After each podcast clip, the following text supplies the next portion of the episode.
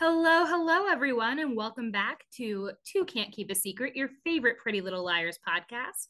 My name is Jay, and I am here with the one and only AJ Norris. AJ, how are you? Um, Jay tested me saying this episode was going to be spicy, and baby, I am hot. Like this is like I am ready to go off on every single one of these characters because everyone upset me. Everyone. And you know what? One person ha- does not upset me, and we shall give all the praise to Mona.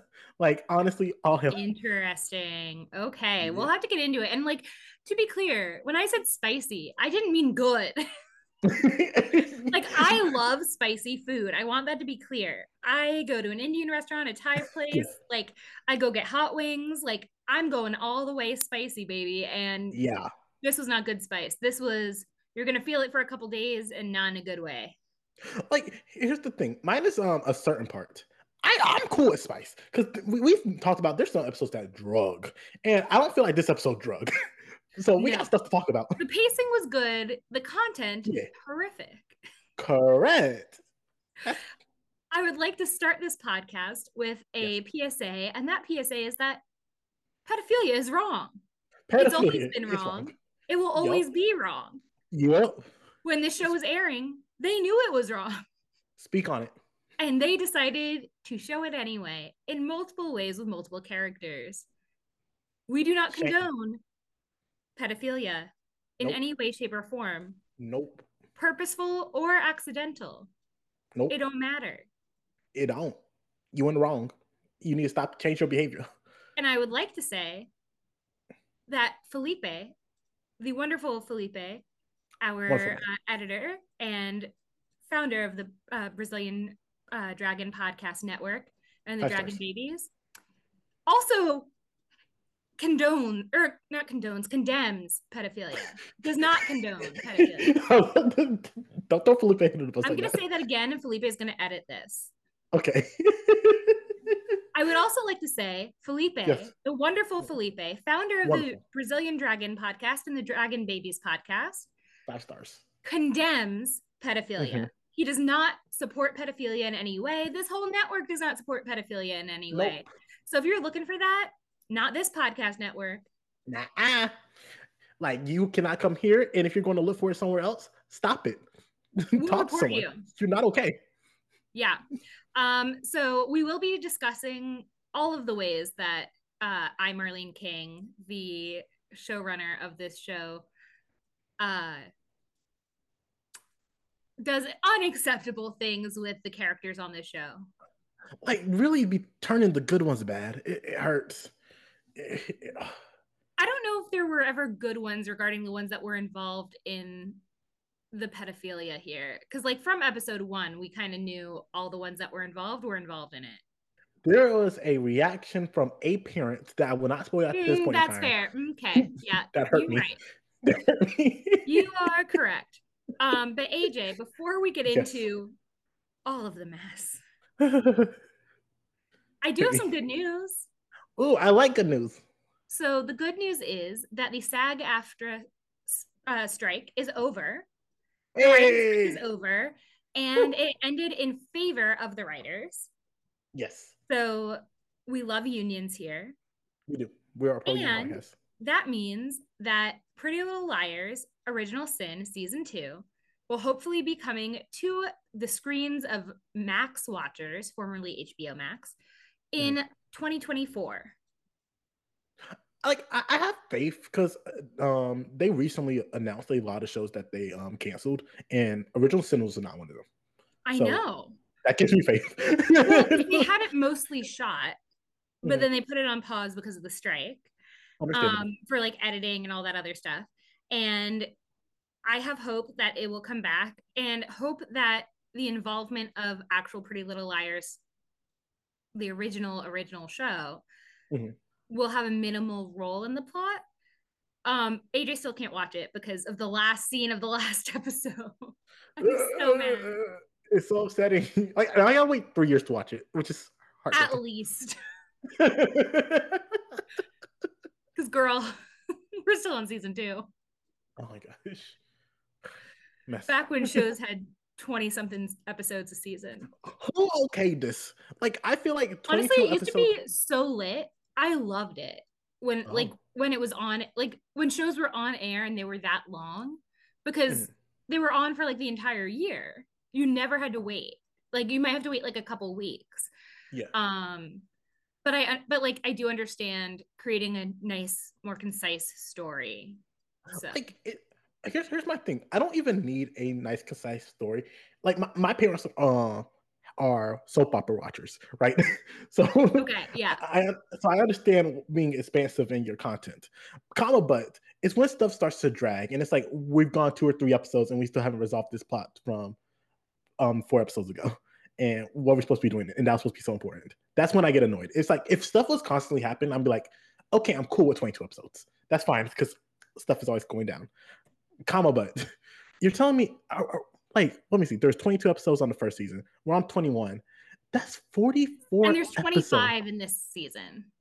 Like we're we're about to hit episode 50 of the show, and we're still hashing out some stuff that happened episode one of season one. Oh yeah. and I'm going to tell you, AJ, some of these things are never resolved. Dang, disrespectful. There's still questions. Okay, all right. Well, shall we get into those questions, Jay? Yeah, let's do it. So, um, this episode is season two, episode 21. It's called Breaking the Code. Um, does breaking the code mean anything to you, AJ?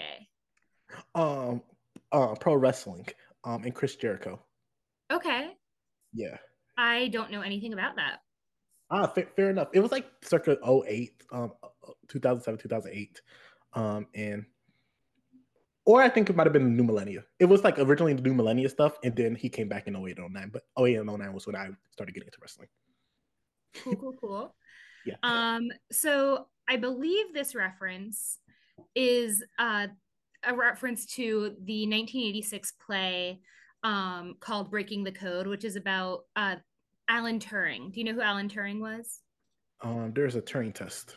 Yes. So the Turing test is to test whether an AI can convince a human being that it is not AI. Mm-hmm. Um, but Alan Turing was a British mathematician who, um, during World War II, helped break the German Enigma code. Um, and basically he was a cryptologist. He helped them mm-hmm. break codes um, and you know did computer things.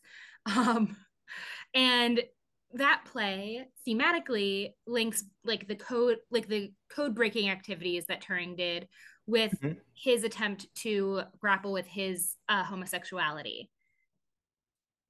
So there's uh, there are some parts of this episode that i think connect to that um, so I will bring that up when that comes up. I was not ready for that turn. I'll be honest with you. Yeah, it's mm-hmm. wow. Yeah, I think it could have some insights to potential A characters. Mm-hmm. Um, it could unlock some of the um mm-hmm. some hidden meanings behind some characters' actions. And if we take homosexuality to mean sexuality in general, it could also apply that way. Um, mm-hmm. Because there are plenty of characters who are grappling with sexual and romantic decisions in this episode as well. And making the wrong ones at that. oh, yeah. Yeah, I think almost everyone who made a romantic or sexual decision in this episode did it wrong, except maybe Emily. yes, and, and we will get to Emily. she's she's doing her best. She she is struggling. She is fighting. She she had a fight with Maya. Apparently, that happened. Yeah, that happened. it happened last because Maya was gonna was gonna run away, and she wanted Emily to run away with her. Oh yes, now I remember. Yep. And Emily was like, "Um, my mom's in Texas. she needs to know where I am." And uh, Maya's like, "Your mom's a bigot." Ah, and I remember. Emily was like, mm, Yeah, but she's my bigot. Listeners, if you hear any strange noises, that's probably the foster kitten that I have. Um, she's purring and climbing all over the place. So enjoy. She's amazing. so, shall we uh, dive into this episode? I'm ready to do it head first and maybe give myself a concussion. All right. Well, I hope you don't get one. okay. Um, we're gonna start uh, at school as we often do. Do you remember that last week, um, our core four, uh, we're told that um, we're told that Ali's alter ego, uh, owed Jonah, this guy who like found A or found some information on A, like two thousand dollars. Yes, I remember that. Well, Spencer's like, I know somebody who I know I'll pay for it. I know how I can get it. Mm-hmm. And we know that that money can come from none other than her half brother, Jason. But the, the, other girls don't know that. They don't know the money's coming from Jason. They don't mm-hmm. know that Jason is her half brother. And Emily's yeah. like, How are you going to get $2,000? And Emily's just, or, and Spencer's just like, Oh, I have a relative, which, like, you would think that the girls know her entire family. They've known each other their entire yeah. lives. So it's it just seemed odd. Like, and it's a thing where um you're just not being specific. Like, even if I was like talking to you, like I'd be like, "Oh, I got it from my aunt," right? Right. Like, not like oh, a relative. like right. that's such a shady way to say it. Yeah, yeah. Or like, could you say like, "Oh, I have an aunt who died a couple years ago. She left me some money."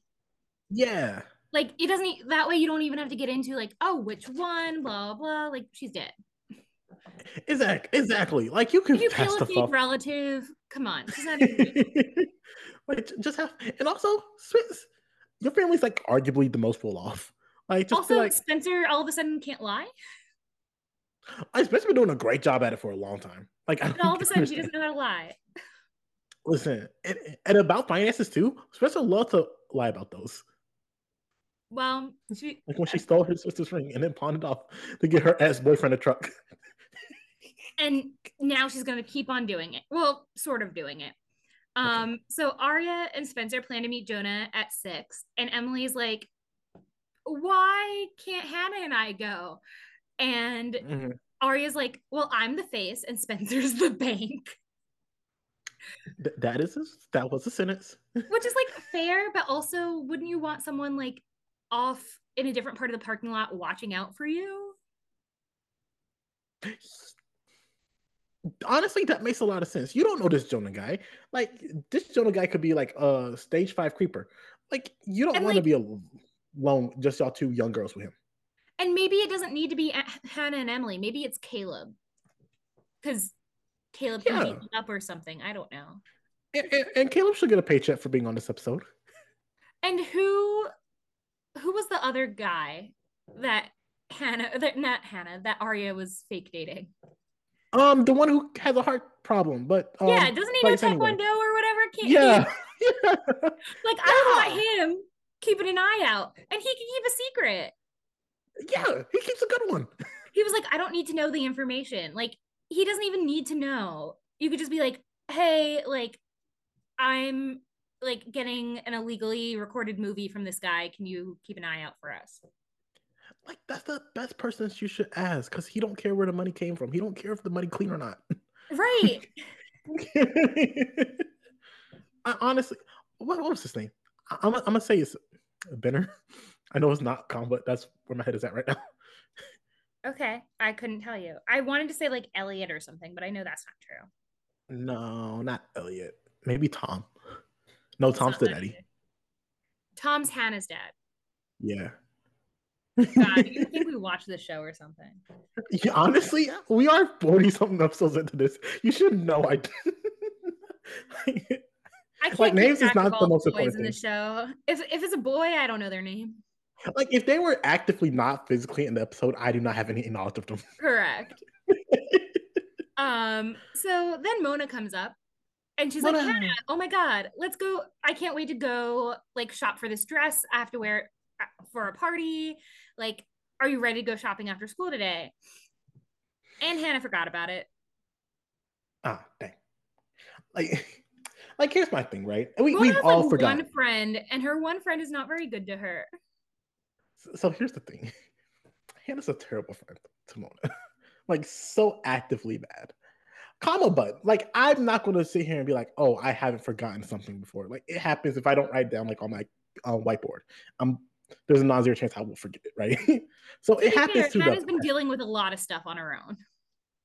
yeah. It, and I don't think she should have been dealing with it alone, but you know, people cope in different ways, and I cannot judge. Oh, with that being said, I did not like what Hannah um, said next to Mona um, about why she can't go to the mall with her. because I find it to be just a, a straight up bold faced lie. Yeah, what did she say? Go ahead. Uh, uh, she says she can't today because her mom expects her home. And when has Jay- Ashley ever had expectations for Hannah other than be popular? No, not at all. but here's the thing, right? Less than 60 seconds earlier in this exact episode, Hannah was planning on leaving that afternoon to go meet this Jonah guy and Well, was told it was told 45 seconds later, you're not going to come. So Hannah has a clear schedule. Hannah just don't want to go. I mean, that's time she could be making out with Caleb. Uh, Um, Pause. That's an age appropriate relationship. I should not be down on it. right, and you like Caleb I do. I do. after tracking Ah. on him for half a season. Listen, I have a right to change my opinion on people. That is true. You do. Yes, I feel like it's happened many times with many people in the show. Almost every person. For a while, you were on the Spencer train. I, I don't know what was wrong with me, honestly. Well, she was redeeming herself. and then she said, "Screw all my progress," and threw it away. Well, Shame. uh, as Hannah's explaining she needs to reschedule, well, she doesn't. Uh, Mona gets a text, and Hannah asks who it's from, and Mona kind of lies. Mhm. And um, when when we see Mona's phone, we see that it's a text from A. Ooh, So now Mona's getting text from A. that's exciting. Yeah, and so Mona is Mona is the third character to get a the third non core four character to get a letter or text from A. Mhm. Because we had in season one the letter to um Aria's mom being like Yep. like your your husband cheated on you and also Correct. like your daughter is fucking around. Mhm. Um and then we had the letter a couple episodes from uh to Aria's dad, to Byron. Correct. And then we have this text to Mona. And this text to Mona says, Hannah's mommy saved her ass. Who's going to save yours? Why do you think I'm be- Mona's getting this text and why now? I'm going to be a buck fifty with you, Jay. The way I took this text message at this point in the episode versus how I'm taking it after I watched the episodes are two completely different. Okay, so, So- how did you originally take it? Because I think I have not hid at least over the past couple weeks. I thought Mona was a, Uh-huh. um, and we also talked about in the past how it could just have a helper, um, and so I thought um, at that point in time, oh, Mona is A's helper, and um, Mona something was supposed to happen with Hannah when they went to the mall, but because of her quote unquote mom, uh, she got out of this one. But A was like, I don't like that, so you better But also, that was so long ago. So why is happened? Mona getting this text now? Listen. Oh. It, well, this is also not the first time Mona received a quote unquote text from A. Like, remember the liposuction thing with Hannah? Yeah. Well, didn't everyone get that text? Or was it everyone? Ah, fair enough. Um. So Well, Mona think, was the one who brought it up to Hannah because she was yeah, upset. but I think so. It could be that Mona recently got caught for shoplifting, Mm, and because it's related, Mhm. Uh, she got the text now. But how did you take it after you watched the episode? Oh, after I watched the episode, Yeah. um, I'm thinking that the girls are not doing what A wants, and um, A has been like, okay, if I can't hurt you, I will hurt your loved ones. Oh, interesting. So when you watch it the first time, you were like, oh, maybe this is A's helper. Like yes. Mona, Mona's A, this is the helper, and now it's like, mm, nope, Mona, welcome, welcome to hell. Correct, correct, correct, correct. Fascinating. Okay, okay, I like this. This is gonna make the episode real fun. Um, so we're gonna cut to Hannah's house because we just talked about her mom. Um, yes. and uh, Officer Wilden is there at the back door, and he's there to ask Hannah more questions. Was that not a red flag? Like, why are you at the back door? Why are you at the back door, and why are you back? And yeah, Ashley, Ashley lays into him as she should. She's like, um, first of all, my daughter is a minor. Mm-hmm. Second of all, do you have a warrant? Because you can't come in this home unless you have a warrant. 3rd mm-hmm. of all, you coming to my home, and he he mentions like how Ashley basically slept with him to get Hannah's record clean. Mm-hmm. And mm-hmm. he's like, remember, like, remember how things used to be, or something like that. And Ashley's like, that's harassment, and I will report you. And, I, and, and, I'm like, yes, Ashley, stand up to this man. Like, and he, and he tried to um, threaten her, be like, okay, well, we can do this here, we can do this at the station. This is your choice. Uh, and Ashley yeah, did not like, cave. I choose to do it the legal way. Ashley's like, try me, homeboy. You got the wrong tree. Ashley's made mistakes in her life, but at the end yes. of the day, she is one of the better parents in in this show for when it comes to like protecting their child, actually. Like I would confidently at this point in time rank her number two. Okay, Emily's dad is obviously number one. so maybe number three because Veronica. Okay. it's not his fault. He's in the literal military. he has been deployed. He has been. And, and let me tell you something. Every time he could, he tried to see his daughter. He was like, My flight got delayed. Let me go see my daughter now that I have time. right. Like, yes. He's trying. Maybe I, I would say actually Veronica's probably number one. He's number two because he should have been like, listen, Pam, let's bring Emily with us. and then Ashley's listen, number three. But that's high up there. Here's the problem. These girls will throw a tantrum. And you know what? We don't want yeah. that. um, but yeah, so he's like he's like, I'll see you at the police station. And Ashley's like, bet. I love it. um, so let's go to the Hastings house. Interesting. Melissa and Spencer are talking. I think it's in Spencer's bedroom. And uh, Spencer tells her about Jason being their half brother. And how does Melissa react? She's not happy. She, she feels betrayed. Um, and I, I, I, and I'm going to give Melissa the same treatment I give Spencer. If I'm anything, I'm fair. Um, you are just this new information you just found out. You have the right to be upset by that information. I think you, yeah. you've been lied to. You, the secret has been hidden from you.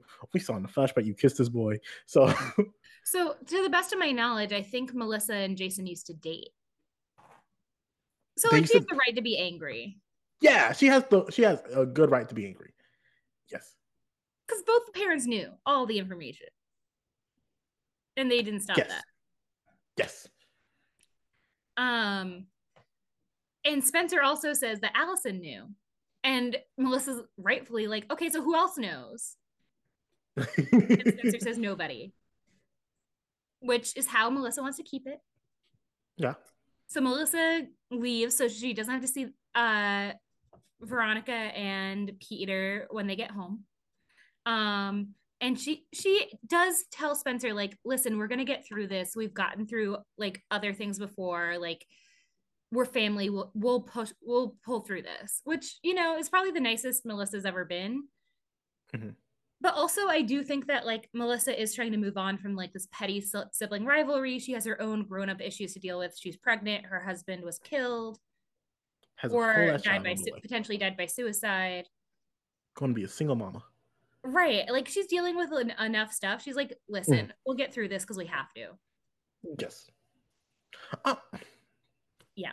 Yeah, I don't I don't hate the one thing I didn't like about this um scene because I feel like Melissa has been like very understandable. No, this was more Spencer than Melissa. So, but Spencer's like, so now we got to question everything they've ever told us.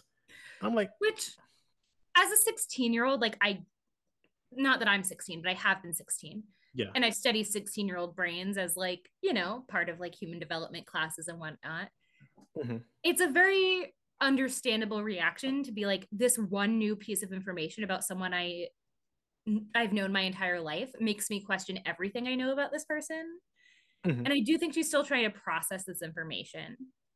Well, I wouldn't even say that's like a 16 year old thing. Like we watched Big Brother. How many times this past season where one piece of information you're like, oh, I can't trust anything? It's just like no. Sure, but I think like for teenagers, there's a stronger sense of like the world is black and white.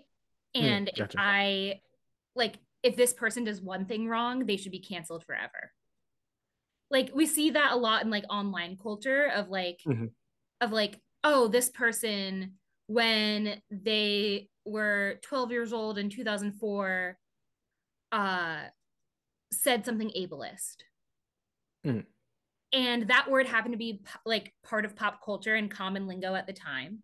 And they've yes. never used that word ever again, to the yes. best of our knowledge yes. people will be like, well, you tweeted this in 2004 or whatever. And mm-hmm. therefore. I should never trust you again. And it's mm-hmm. like, or what we can do is say, okay, you said this in the past. This was almost 20 years ago. Mm-hmm.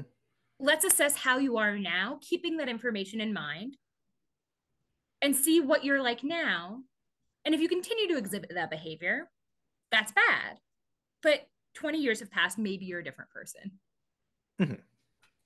Um, again, that does not condone the fact that it happened in the first place, but also if we, everyone was judged by what they did 20 years ago without ever being a, given a chance by the general public mm-hmm. to redeem themselves, we wouldn't have a society. Correct. And I, I realize what I'm saying like can be interpreted in many ways. I am not saying that we should give everybody, you know, second, third, fourth chances. I'm saying let's hold back on saying I found out one piece of new information on you, and therefore I can never trust anything that ever happened that you've ever said to me. Yes.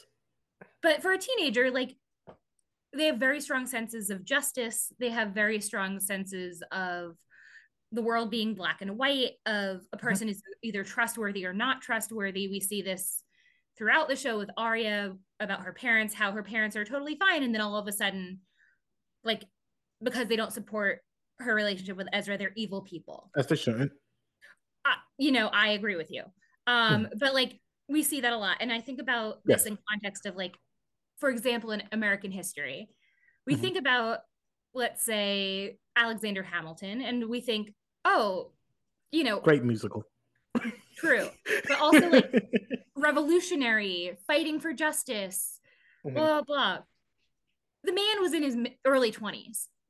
Yeah. And people up through their 20s, and I want to say around 25, but you know, the brain is fully developed, but like you don't have as much life experience until like later in your life. But like people up through their 20s truly have these like senses of justice and radicalism. And that's why we don't see as much action from older generations because you have more life experience, you have more to lose, you have more on the line. Um, mm-hmm. And what Spencer has right now she feels like she's just lost the people she can trust the most in. So everything feels up in the air. Mm-hmm. So I get it. And also I'm like, like, have you met Veronica? We just called her the best character of the series. like the worst thing Veronica has done is not been around enough. Right, and that's and I blame the writer for. for her family. she has a whole ass job. Correct. And also try, like, trying to navigate this house that at almost all times is a cold war on the brink of being hot. oh, and maybe she admitted her cancer scare to to Spencer's boyfriend instead of Spencer. But like I'm like, hey, 16 year old, let me tell you, I almost had cancer once. Listen, Veronica's going through it. I give her a pass. As someone who's been there, I get it. Yes so yeah, so I don't blame Spencer, but also like in the grand scheme of things, I hope she learns to trust at least Veronica. Like, dang, Veronica really is the only parent who's been on the straight and narrow the entire time. And Like- she gets so much crap for it. Like, God forbid she's married to Peter. That's her biggest mistake. That's her biggest flaw. And you know what? You love who you love as a if you're both consenting adults. hmm I agree. oh, that's shame. Key being Yeah. both consenting adults. And I think that, you know, with everything that uh, Melissa's been through, she has a little bit of perspective to be like, we will get through this. Like, yes. you know, we got through everything with Ian. We got through so much with like Alison disappearing and like everything that's happened in the past couple of years. Like, we will get through this. Hmm And I think she also knows being married ma- married to somebody who kept their own secrets that you know Veronica might have had her reasons. Mhm. So, I don't know. I'm not mad at it. I'm not either. I am Um not upset. so Emily uh I talk about being upset. I know she's not doing well. She She's- keeps trying to reach. Maya, hmm who to the best of our knowledge has run away. hmm Um, and Maya is not answering the phone. So Emily has to leave a voicemail. Yes. And like, I guess if you're going to try and disappear, like, yeah, you wouldn't answer your phone. You wouldn't turn on your phone. I watched Hunted. This is like the second week in a row we've brought this show up. like, here's the thing, right? I feel like the show Hunted has came up too many times in my life over the past month. I think about that show so often. especially for it to have only one season. Well, yeah, but the British version on Amazon Prime, so good. The British version version is so good. Anyway, uh Maya's going full hunted. She is not answering her phone. It might not even Mm. be on. A- And Emily is devastated. So she's sitting down, uh, trying to process all this. And Paige invites her to go around town and collect donations for the swim team. Do you know how much of a um emotional shock it was for me to see her? Yeah, I was like, oh, I thought you were written off the show. Like I knew she wasn't because I've seen this show too many times. And I was like, oh, I didn't realize it was so soon that you came back. And I was like, oh, that was I was not prepared for this emotionally or physically. And it's important to note the last time that we saw Paige, her parents were exposed to be, at least her father was exposed to be like a raging homophobe. Oh yeah, I remember that now. I forgot He about like that. until you said wanted. Emily kicked off the swim team and potentially kicked out of the school for being gay, Mhm. essentially, uh, because Emily beat out Paige to be like swim captain or something like that. Yes. Um, and Emily's like, I can't, I'm sorry. And Paige is insistent. And she's like, swim season's over. We like what what else do you have to do? And to her credit, she says okay, unlike Hannah, who won't go dress shopping with Mona. Because what is Emily? Say it with me, A a, people pleaser. good friend. Oh. oh. okay. we interesting. Well, I think Emily overall is like a good friend to a Like, fault. yes, I think overall Emily is a good friend. Like that is I'm her just biggest saying flaw I could well. never be a good friend to someone who tried to kill me. That is accurate. and like to be clear, it's not like they were swimming, horsing around, and like Paige accidentally pressed down, like accidentally like pushed Emily underwater or whatever. Yeah. Like she actively tried to drown her. Correct. Like, Um so listen, Emily Paige can go on a redemption arc, just not with me. just not with me. really I- I'll be honest. Why, why, why, why are you saying really? I don't like Paige either. Like, are you? I feel like this show is actively trying to make Paige like ever. Every time I see Paige, at least over the past like season, like it seems like they've been trying to make her more sympathetic character in my eyes. yeah, and I don't like Yeah. it. and it's like pe- people can change, people can grow. What? Someone's so sexually repressed that they want to kill the person they like. I mean, it's happened, but it's usually with men towards women. And and it's not okay. And also like this is not the lesbian representation that we deserve. Like we love um Emily and Maya. Yeah, we loved Emily and Sam. Yeah. Samara, but whatever. Emily and and, I firmly believe that the only reason that uh that Samara and Emily didn't work out is because Claire Holt had to film the Vampire Diaries. really interesting. That Yeah, sucks. I I think it could have worked. I think that would have been a fun couple. It was a normal relationship issue of like, hey, I don't know if this is right for me. I don't know if you're you vibe with my friend group. We aren't official, so I'm still going on dates. It was miscommunication. It was Mhm. not I tried to kill you. Oh yeah, because um one of Sam's friends was like peeping Super Emily. flirty. Like, yeah, yeah. yeah. Ah, yep, I remember. Mm. So like, you know, it's like all things considered, I think that had a higher likelihood of working out because again, I do believe in second chances. I do believe in redemption and I don't think that Paige's redemption needs to be with Emily Correct. or with any of Emily's friends. I agree with that as well. I am a firm believer abuse Mhm. someone once and you're out of my life. I think that's fair. More than valid. So, yeah. Yeah. Um speaking of bad friends, Hannah. I love Hannah so much, but like, yeah, she's not a great friend in this in the past couple episodes Listen- to listen, Mona. You can like Hannah and acknowledge that um she's a bad friend of Mona. You can like Ashley, but also acknowledge that she deserves to be in jail for stealing money. Like, it, like the woman is dead. we- There's no living family who's gonna press charges. Like, listen, Jay, two things can be true at the same time, and they don't have to conflict. You're saying they do. Who said that? You When? just now.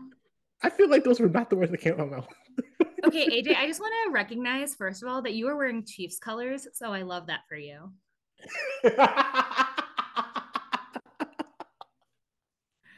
Anyway, listen, listen, I'm I'm not anti Chiefs. Like I will say that. like I mean, they should totally change their name and their symbolism, but uh just because like it's disrespectful to indigenous people but like otherwise like the Yeah. team is great i love patrick mahomes they're great. such a oh good yeah, guy. The- he's so good to his wife and his babe and his and his kids Remember when his brother was wilding?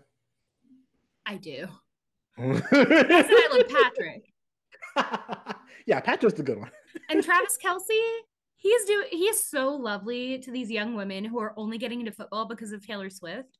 And he answers their questions like genuinely. He's not not like making fun of them for like not knowing like Mhm. football plays. And i'm like okay like that is a man who like sees that someone has an opportunity to learn about what you do and he's treating them like genuine people instead of like making fun of them. Um and also he did a, a lot of like like im- like correcting misinformation about covid vaccines here in the midwest so we love it We like that. anyway back to We like hannah Travis Kelce. Oh yeah. So, uh, Mona is deciding which dress to try on. And while she's doing that, she happens to get another text from A. Um, and this time she decides to tell Hannah about it. And this text is a picture of Wilden kissing Hannah's mom. Ooh. And uh, Mona explains it's been happening uh, since a few days ago. Um, and all the texts are accusing her of shoplifting.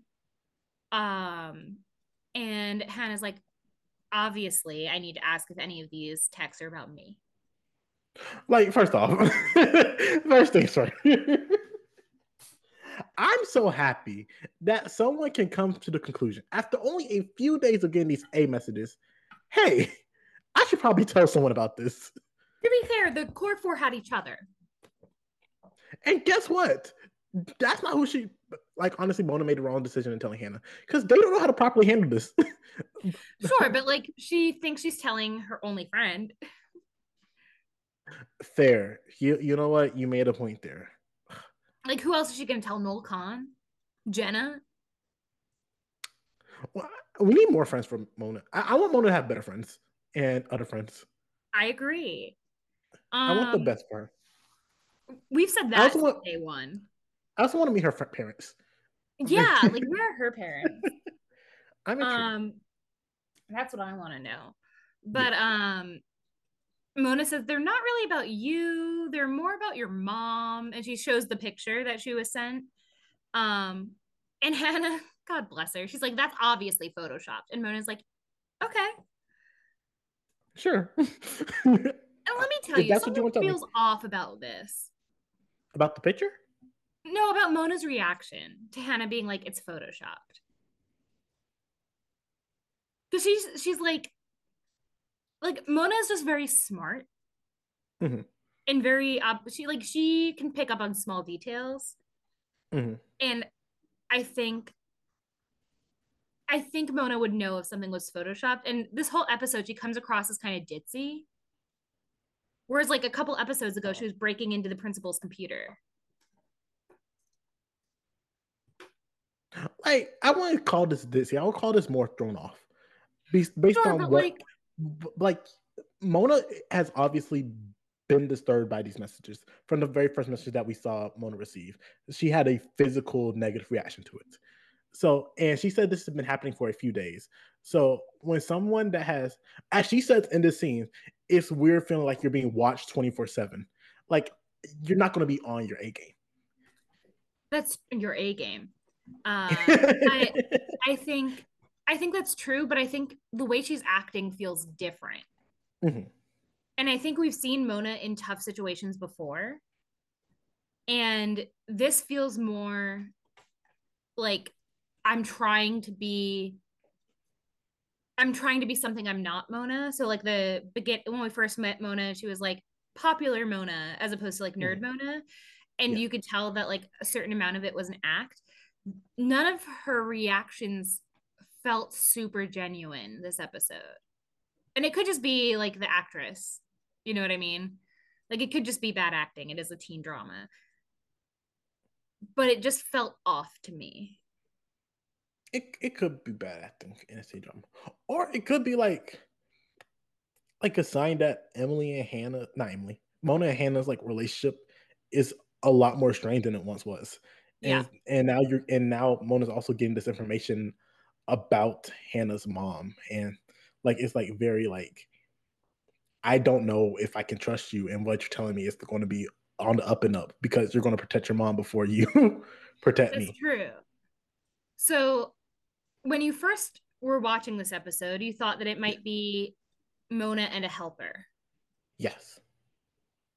Let me float past you the idea that maybe if Mona is A, she Mhm. knows about all the A messages. Mhm. And this is her way of trying to win Hannah's trust. Ooh. Ooh. Oh, that that that'll be a fun theory. I like that. I like that. Okay. I see you, Jay. And again, I it could be bad acting. It could be that the relationship is strained. It could be Mona doesn't feel like being her full self around Hannah because Hannah hasn't been a good friend. So why would she be Mhm. her full self? Good point. So question. all of the above. Um, I like yes. so Hannah starts asking questions and she's like, is the uh is this a person like telling you to do things or anything like that? Um, and like, are you gonna do anything with the picture if they threaten you? And Mona says that they live through Alison, so they can definitely live through this texting. And like, why are we talking about Alison still?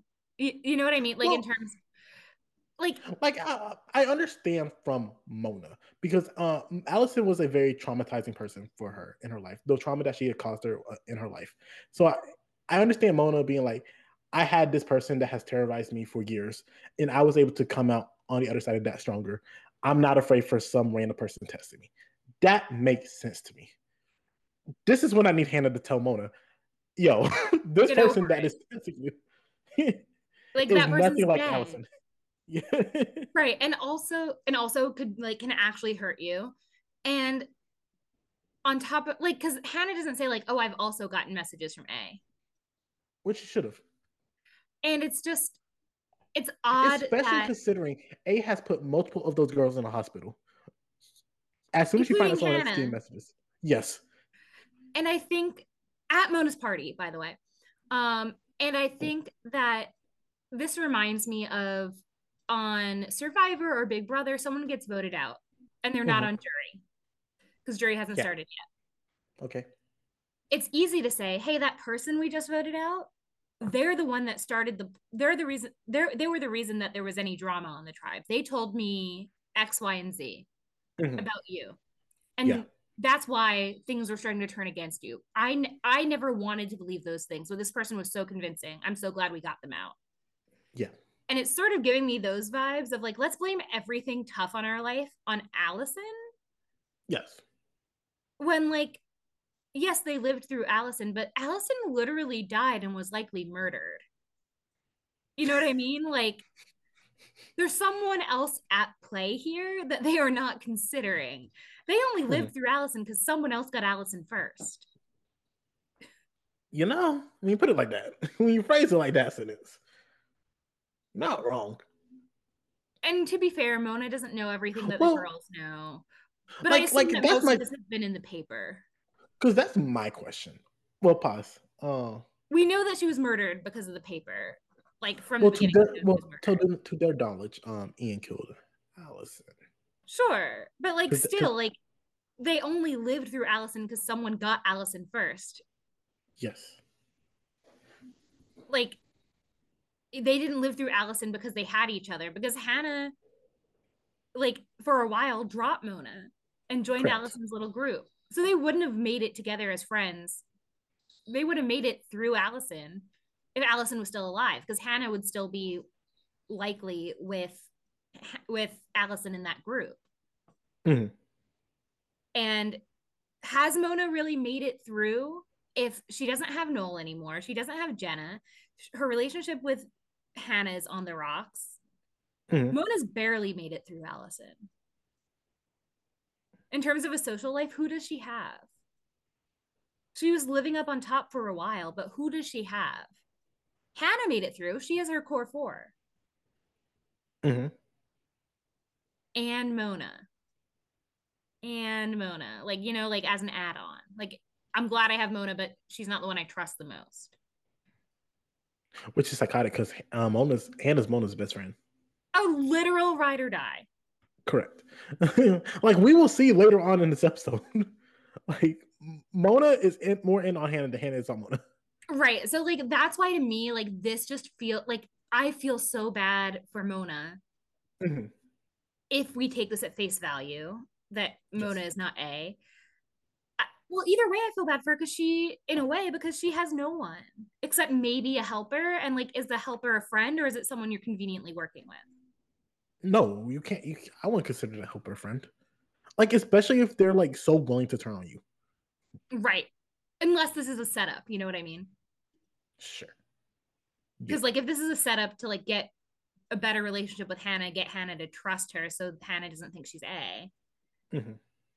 then like it's not really someone turning on Mona. It's someone pretending to turn on Mona. Well, here's my thing. Well, I look at Garrett and, in general, right? Like mm-hmm. they they they've had like a relationship, um, a a bad relationship that should not have occurred, but it was still a relationship that they felt good about at the time, and was quickly dropped. yeah. and, and when it was dropped, um, Garrett was left hurt. Um, and we still so don't know the full details of what happened there. We do not. So as much as mm, if this helper is like a positive relationship for Mona, it can quickly change in a drop That's of a dime. Yes. Yeah, and I, I think like to have this level of information on people, like you can't have that level of information and eventually not think that person is going to use that information against you. Mm-hmm. Um, but we don't even know if Mona's A. I feel bad for her regardless because like no matter what, she's tried to build herself into the person she wants to be, and for what? And she's been a good friend. Yes. And it's like all of her work turns into now Hannah thinks she could be in trouble, so Hannah will pay attention to her. Well, it's I think it's been a scenario where like um like Mona bitten by herself. Um, not just now, but in the past, she was isolated. She was dropped from Hannah. Mm-hmm. She was um going through a lot by herself. Um, a lot of hard times by herself. And I think when she gained some popularity and notoriety, um, she was happy with that. But we also saw her quickly give like a lot of that to other people, people like Hannah and people like Noel Kahn. And we've also seen Mona watch them just drop it. And it's and like keep that power that she once had, even yeah. though she's the one that gave it to them. Yes. so yeah. So it's oh hello. hello. There's a foster kitten with her butt in my face. Um, but yeah, so I totally agree. I do feel really bad for Mona. Hmm. Um, yeah. But we, we we're going to talk more about Mona later. Absolutely. But, but now we got to get to Aria, Spencer, and Jonah. Yeah, so they're going to meet at the park, which this park was like a weird looking park to me. I don't know. It looked like a parking lot, if I remember. Yeah, it, it, did not look like a park. I was like, and this does not look like a Rosewood Park. You know what I mean? like, correct. um, but whatever. They go to the other side of town and they give him the money. Mm. And well, before they give the money, Spencer's like, uh uh you give me the address first. And he's like, okay, but he gets the money. And Pause. Yeah, I, I, love Spencer like trying to act all tough and always like, stop that. She's no, like, shut up, he has information. um, and he gives them an address, no name, no mm. phone number, just an address. Yes. And they are not happy. Nope. But he says, that's what I gave Vivian, who we know is Allison. And mm-hmm. she was happy with it. And Spencer says, Give me half the money back. You gave me half the information I wanted. And he said, Technically, you gave me the money that Vivian owed me. Um, so I gave you that for free. And then they say that Garrett is in a car watching. So Why is Garrett here? it could be that you know he's a police officer, he's doing his job, and they happen to see him. But I don't think it is. I don't think so. Yeah. I don't trust that, Garrett. That I don't trust any policeman. Even our buddy? Who's our buddy? The black guy. Okay. I trust him to a certain extent. Okay. um and so they were talking about going to this mysterious address and they decide not to. And they weren't gonna like text the other girls or anyone about where they were going. Like they hmm. were just gonna go to this random address. Yes. Yeah, I, I know. Like, thank God Garrett was there in some weird way. Like Jane, like it was just going to be these two girls in a ring. Like we don't know what that address led to. We don't know what that place is. Who's there? Like right. they were actually about to put themselves into danger. Like at least here, there was like, we're going to meet Jonah, and I was not okay with that. right. Because this is a grown man mm-hmm. who works in IT mm-hmm. that you don't know. Nope. And you just gave him two thousand dollars. Wild. Also, like, they watch him walk away, but they don't watch him like leave. And like, I would need to know that this Jonah guy was not following us. That's fair because we don't know who Ali who's stalking Ali. What if he None. gave them his address? You know, like oh, oh yeah. I don't want to get into it the what ifs because it doesn't end up happening. So Hannah is still pretty shocked and like messed up inside about what Mona showed her. Um, so she decides to talk to her mom and she's trying to be as like diplomatic and like what if about it as possible. And she's like, Hey, do you remember Officer Wilden, Detective Wilden, what would happen if like anyone found out about it? And her mom is like, why are you bringing this up? Mm-hmm. Did he come to your school and talk to you? Is someone saying anything? And Hannah's like, no, I just, I just want, can't stop thinking about it. What would happen? And Ashley is honest and she's like, if people found out, I could lose you because Tom could sue, her dad could sue Ashley, and basically take custody because, you know, that shows that Ashley's being an unfit mother. I I I'm, I'm gonna be above it. I don't think Tom would. I I disagreed so much with her reasoning. like I like like there are reasons why um Tom could successfully like be like um Ashley's unfit to care for our daughter.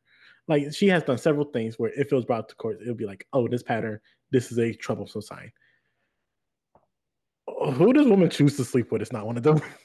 if I'm being I do think the fact that it was to cover up something that Hannah did. Like I and it's a police like, officer directly involved in not only mm-hmm. Hannah's shoplifting case, but also Alison's murder case could add to the the case. The murder case.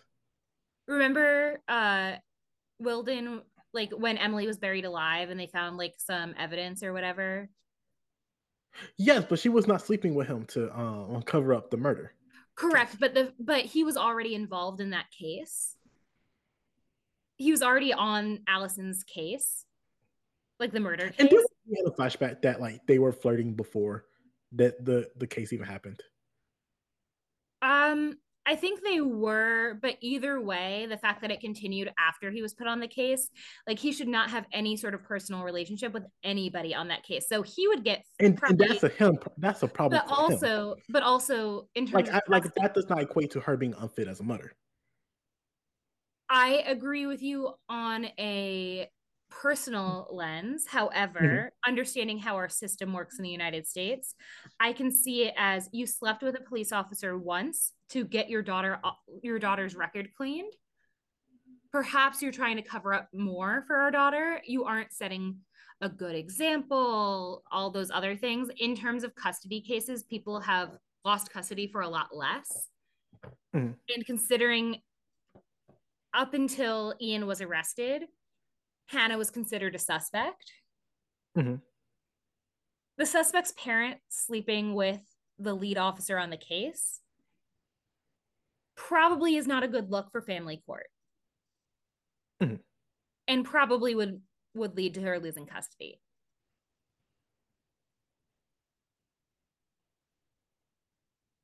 Unfortunately, like and I I agree that listen, I'm I'm Ashley's biggest defender I just know how cruel family court is.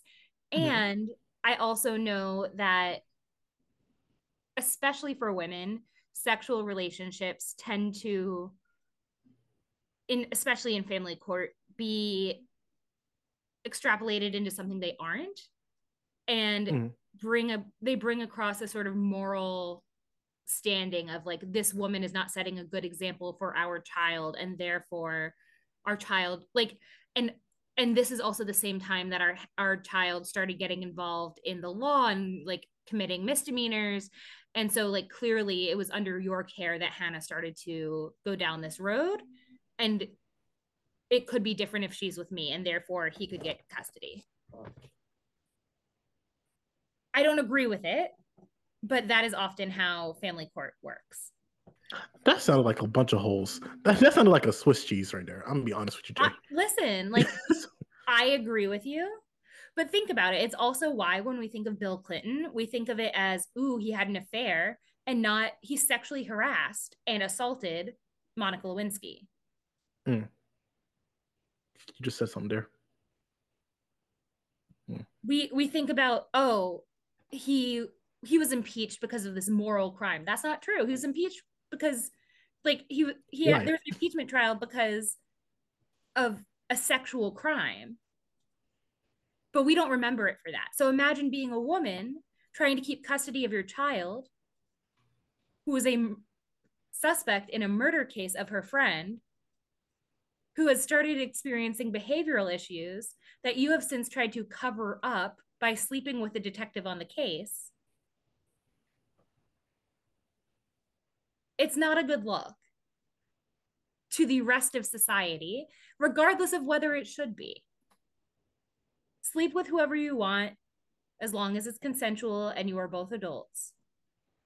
And at the same time, it is not what the court wants to see as a role model because why do we like why do what kind of citizens do courts and schools want to have in our society people that follow directions people who are easier to control etc I don't want to get down the rabbit hole too much, but I do think women are often held to a higher standard in family court.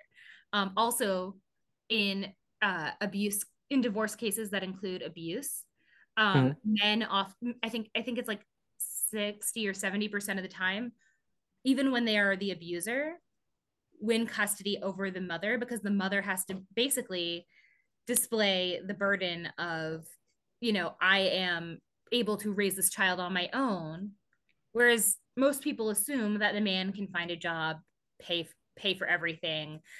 Uh, and oftentimes the parenting comes down to were you a good did you have a good mother figure in your life and very rarely do we look at did you have a good father figure in your life or a good male role model in your life or a good second parent in your life? Um, especially when it's a white family. We rarely look at that. And i want to acknowledge that like there is there are negative stereotypes regarding fathers uh, for people of color especially in the black community that do play a role in family court. Um, it sucks. It's awful like I'm not saying it's right. Mm. It's interesting. Just from my experience. I'm just uh, taking it in, Yeah, honest. I was just like, I. I, I was like, under no circumstances do I think that it's right. And I think mm-hmm. that Ashley, for the most part, has been a really good mother when, like, in terms of like defending her child and doing what she needs to do. And also, we need to understand that, like, people make bad choices, but sometimes they make the ba- the best bad choice that they can make. Mm-hmm. And I think Ashley has, in some cases, made the best bad choice that she could, given the circumstances that she was in. Some of those involved illegal activity. Yep. and and I will happily call her out on it.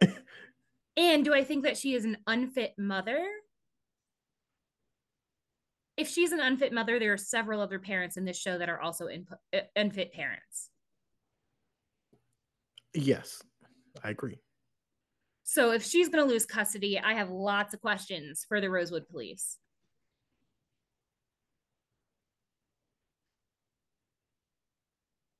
The end. like, that's fair. Yeah, I mean, like, come on. Okay, we won't get into it. We won't get into it. like I like I I'm not I feel like at least at this point right now, I would be like wasting my breath and just preaching to the choir. Okay, I was like, I was like, if you disagree with me, I want to hear it, but also like, no, I don't think I'm wrong.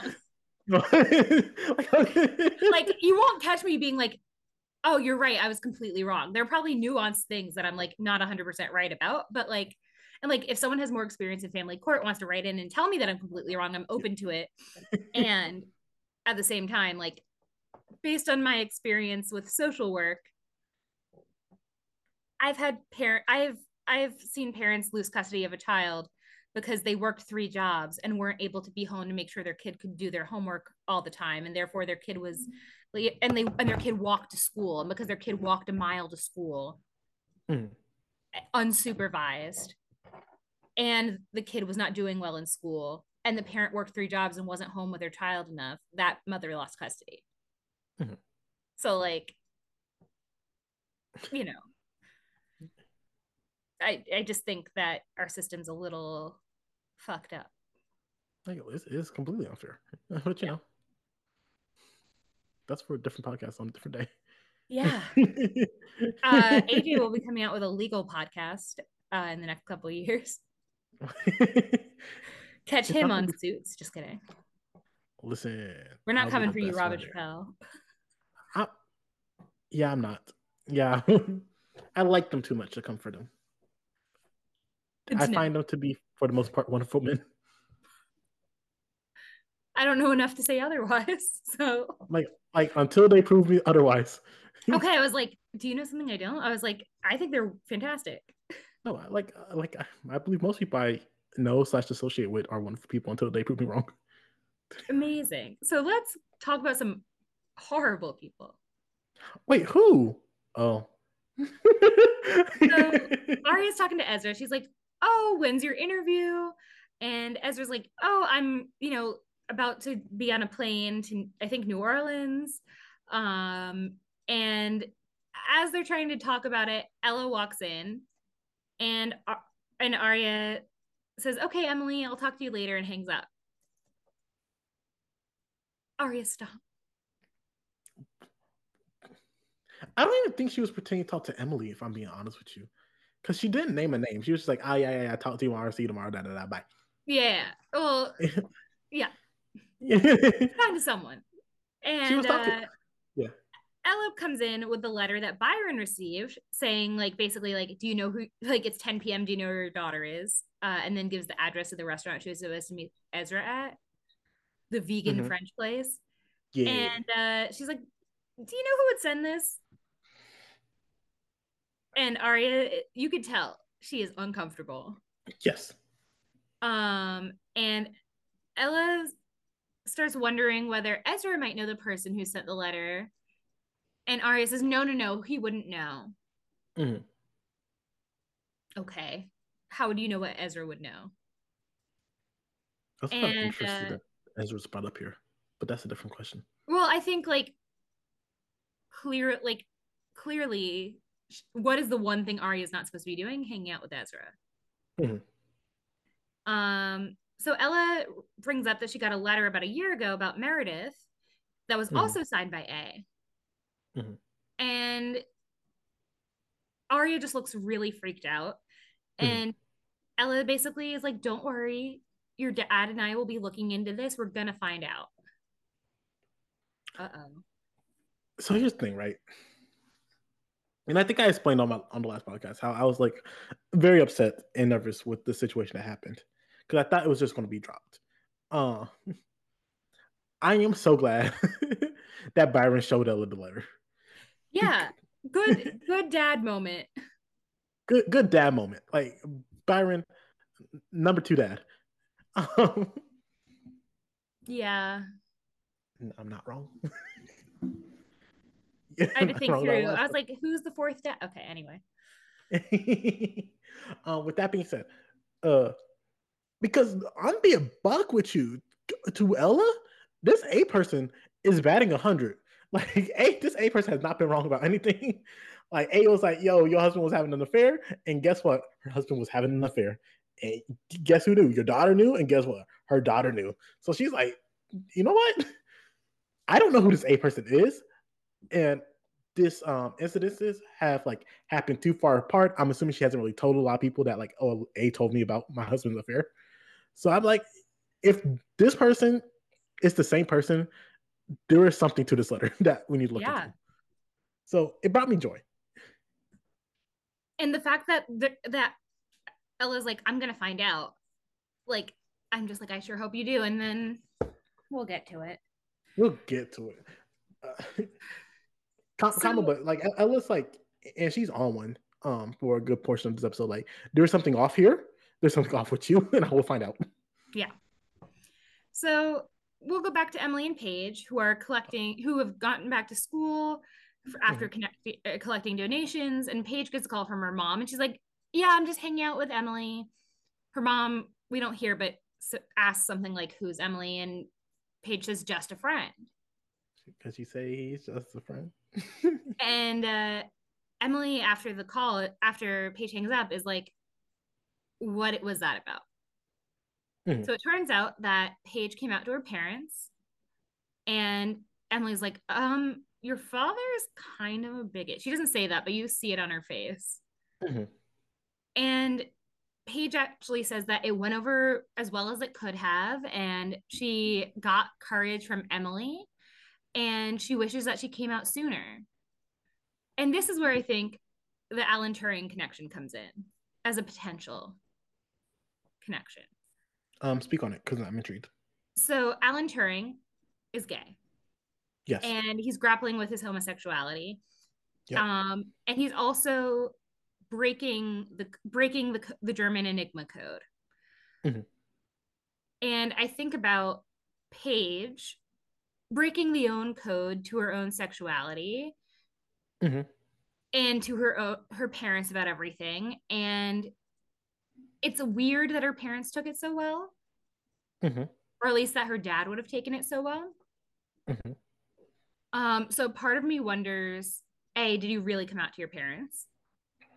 Because like I could like my parents could be like, Oh, who are you on who are you having a call with earlier? And I could say, Oh, AJ, he's just one of my friends. Hey. Which you're more than just one of my friends. You are a wonderful friend. And Thank you. at the same time, like it's a normal sentence to say. And Mhm. then also connecting the the only plot line where we see homosexuality overtly here.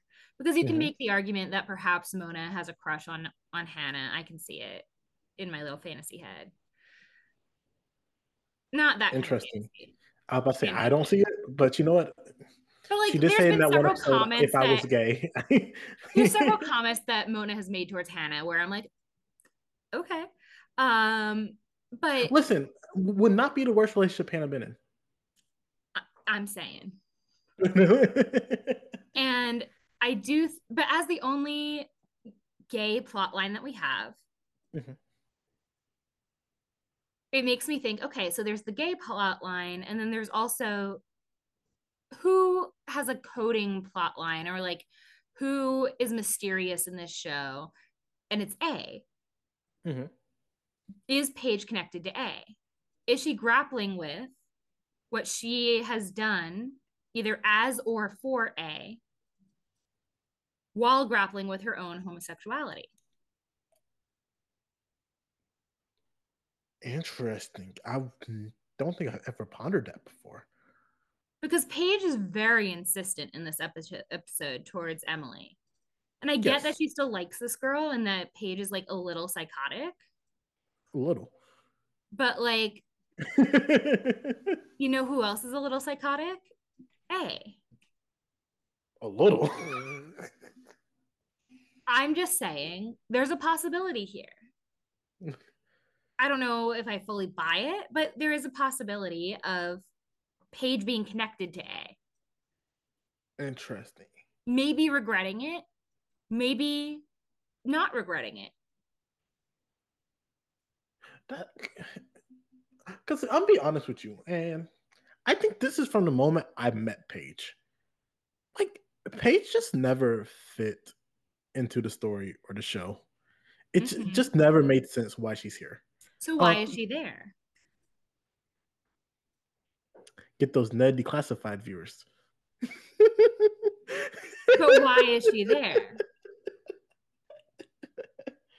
it I I don't make sense to me because it's not like uh, a situation where she's like the potential utter love interest.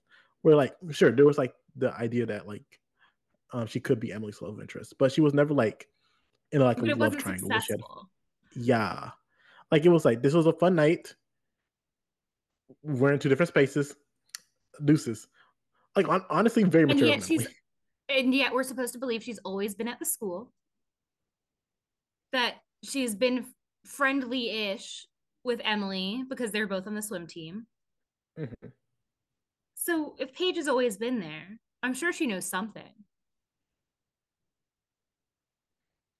Like Paige always Whether that that vibe. something is on a friend level or an A level is what we need to figure out. That's the code we need to break. I don't know. I don't know about Paige. I don't trust her, I'll tell you that much. I also don't trust her.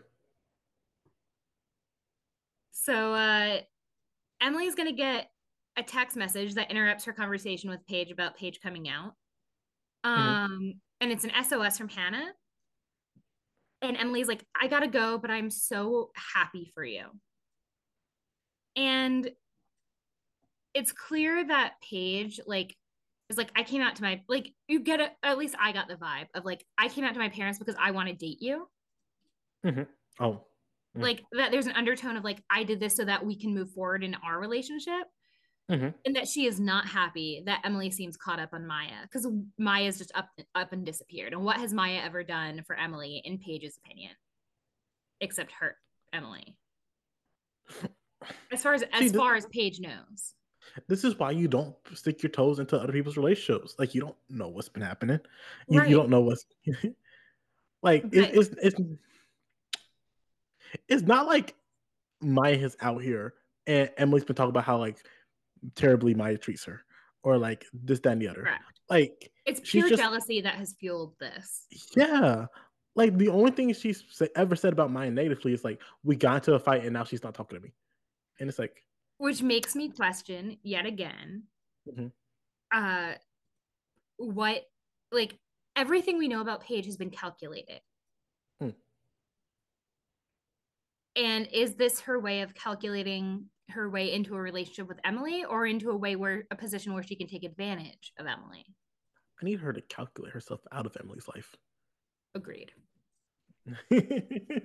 So the SOS text from Hannah gets all the girls in into Spencer's house, uh, where Hannah tells the girls that about her mom sleeping with uh, Officer Wilden to get shoplift- shoplifting charges dropped, and that Mona's been t- getting texts from A about it. And Emily's like, "Well, how much did you tell Mona?" And Hannah lies and says that she said nothing, which Mhm. isn't a complete lie, but like isn't I, I feel like it's it's not a lie. she didn't tell her anything that I think she should have told her. Right, yeah. And Mm. she feels bad lying to Mona. So when Hannah goes down to get food, Spencer asks like Hannah, like listen lying is not just telling a falsehood it's omitting statements that you know is important yeah. Mhm. And um when Hannah goes is going to go get food, Spencer's like, check and see if Garrett's outside. He followed us home. Ooh, pause. Can I tell you my favorite Spencer line? Maybe ever Yeah. that she said in the scene. Spencer was like, because um when she was talking about the um what was happening with A and her mom and stuff, right? Spencer was like, all this over He designed a designer pair of glasses. Spencer's never been popular in her life, okay? She doesn't understand. no, but like I'm gonna be honest with Jay. When she said that, I felt that in my soul. I was like, I mean, same, but like, yeah. So I and I don't get Spencer her props often nowadays. So I found fair. a moment. So I was like, let me do it. So Hannah's downstairs, and Aria, Spencer, and Emily are upstairs. And Aria tells the other girls that A sent a letter to her dad trying to get her caught with Ezra, and now her mom wants to find out who A is. And Spencer puts two and two together. She's like, "Why would A send your mom, a le- your dad, a letter like that if Mhm. you're not even seeing Ezra anymore?" Good question. Um, oh, go ahead. no, I said that's a great question. It is. And Spencer's mad and I love this. She's like I thought we were I thought we were going through this together. I I thought we were both bonding over our our lost loves or whatever and I'm just like girl, A made you break up with Toby and as far as we know Toby has never been happier. Stop. I'm about to, I'm about to deconstruct everything real quick. First things first, I'm mad at Emily because Emily was like, I understand. It makes a lot of sense. um, no, it is not okay that she's um in a relationship with a um grown adult. Like you should not be encouraging that. And then I thought Spencer was gonna be mad at like, no, this is not okay. I don't know what show I have been watching. I know she's always been okay with this. Come up. I was like, maybe Spencer came to her senses. No, she's just upset that um Aria still gets to see that bad relationship, but she can't see Toby because not because A was like actively threatening Toby, like A has done to um Aria's parents, or like A has done to Mona, or like case A has done to Caleb, but because Spencer was like, you know what? Let me just break up with Toby and make this a very emotional thing about me. like, like, like Spencer has never needed to break up with Toby. Like, A never forced Spencer to do that. Because let me tell you something. If A wanted to fuck with Toby, A would have fucked with Toby. so, like, Spencer, you being upset with your actions is all on you. This has nothing to do with Aria, but also because he was like, "Oh, Aria, you've been doing a good job at lying, or, or you do that often, or something like that." like, I'm like, Spencer, Shut get off your high horse. get off your. Um, Stay mad. and Aria's like gonna try to defend herself, I guess, but uh, No. Hannah calls the other girls downstairs, downstairs instead yeah. Because Hannah gets an email from Caleb, and it's a different perspective of Ian's video from Alison's room, hmm and someone's gonna gonna walk in the room, which is what they expect. hmm Um, but it's not Alison. Nope. It's Melissa. Mhm. And Melissa sounds angry, looks angry, and Mhm. she's like, Where is she? Mhm. And then I think they pause the video or the video is over and or like the segment is over and the girls are like what the hell we need to turn melissa in when has that ever worked for them Jay, can I get mad again real quick?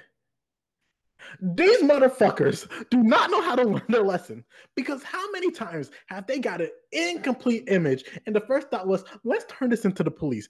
Jay, tell me what's incriminating about this video about Melissa at all. They were like, oh my God, we're about to watch Alison get murdered. And then Melissa first walks all, in. first of all their reactions are not appropriate for thinking None. they're about to watch their friend get murdered No.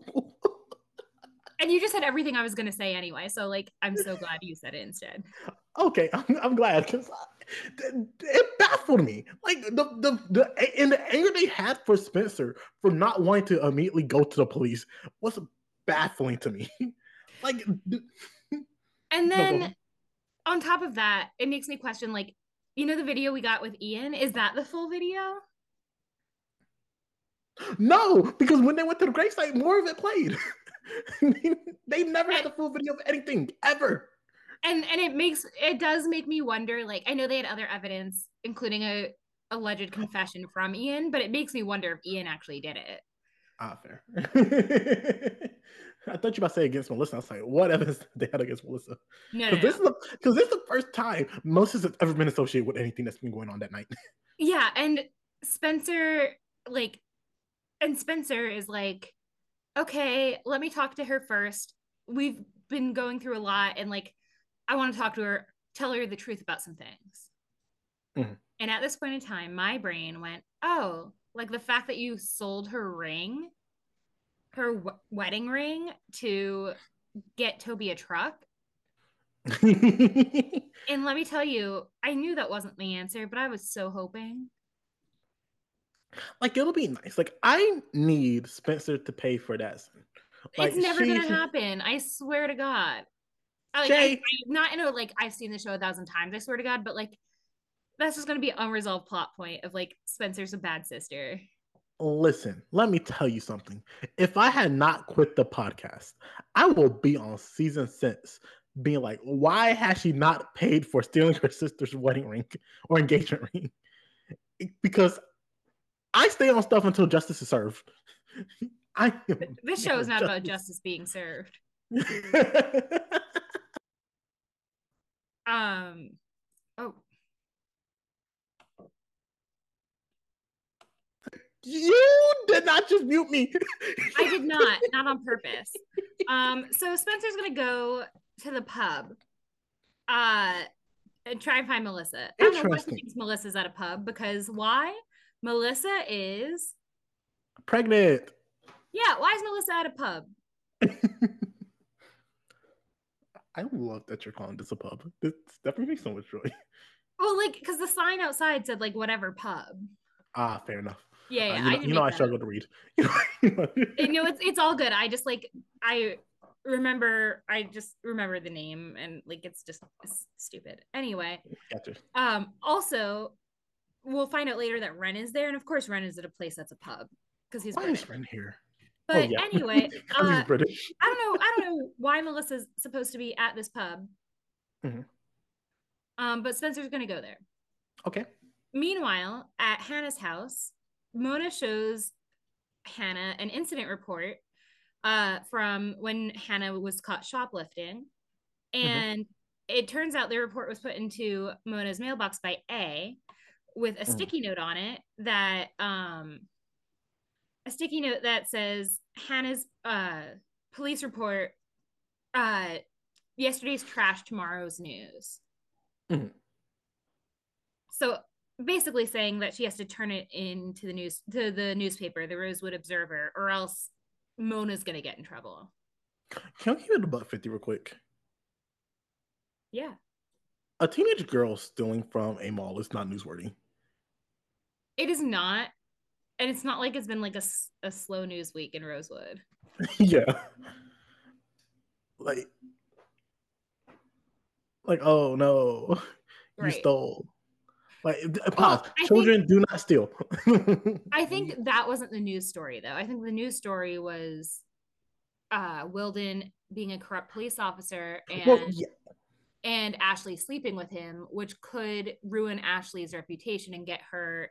We've seen people get in trouble for less. So yes, but I'm talking about with Mona. Oh, right, right. But I think like what they're saying, what A is saying is like, I have evidence that you were shoplifting. Yeah. I'm gonna send you into the I'm gonna turn you into the police if you don't tell the newspaper about Wilden and Ashley. I got you. Yeah. Okay. Um which and, pot like I love nothing more than a using their powers for good and exposing abusive powers so you're saying Mona should turn it in. Turn it in, get that man fired. Okay, turnitin.com. You heard it here first. um, let's cut back to the pub because Spencer orders a coffee. And Emily's texting Spencer and is like, Hey, have you talked to Melissa yet? Listen, the girl just got there, okay? Well, I feel like Emily's like an annoying friend and it's just not the first. I get it. And also, like, Spencer will tell you when she's done it. Yes. if it's on Spencer's to do list, it's getting done. Correct, correct. Spencer is a lot of things, and a doer is one of them. Oh, yeah, she does a lot of things. She does. and uh she's so stressed. And uh she takes a shot uh literally like a shot from the tray that the waitress left. And Actually, like, you know what was on that tray.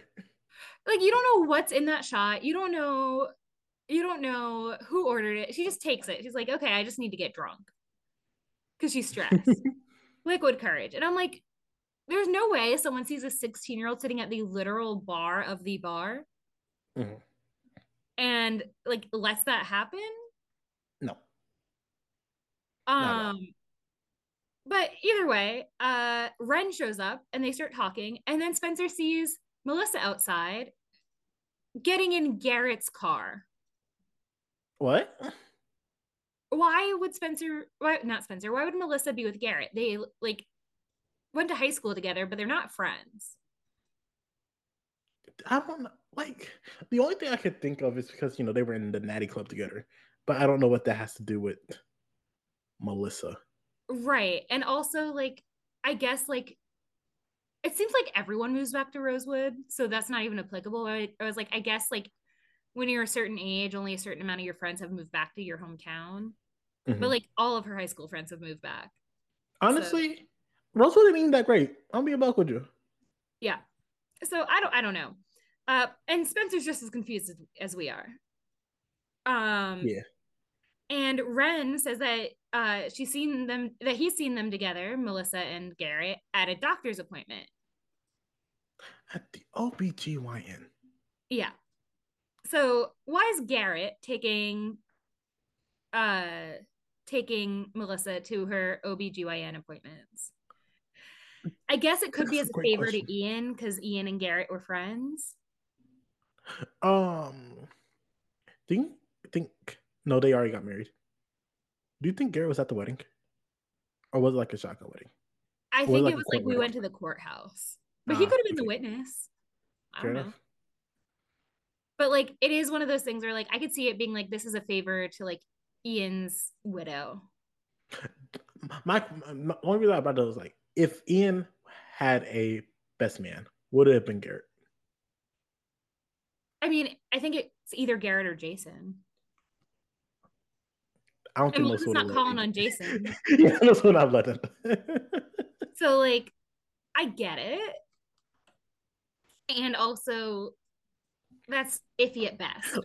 But like, here's my. I was about to say I don't feel like Melissa would like someone like Garrett, but I also wouldn't have took Melissa as someone who would like someone like Ian. So you know. Yeah. So I mean, I don't know, but also like we don't know that much about Melissa. We know enough to know that she's fun. That she's fun and also she's a good head on her shoulders. I don't think she's a bad person. No. I do think Garrett is a bad person. Yes. But even good people can have bad friends. Correct. Um, so then Melissa uh, texts her sister and says that her class are in late and they need to reschedule. So she's lying. Ah, that sucks. Uh, Melissa's in school. what? Melissa's in school. Uh, I think she's still in law school. Oh. Okay. Yeah, I think so. I Which can you imagine being in law school, dating someone in medical school? Like that relationship was not going to work for many reasons, but also they had no time for each other. Let me tell you something, Jay.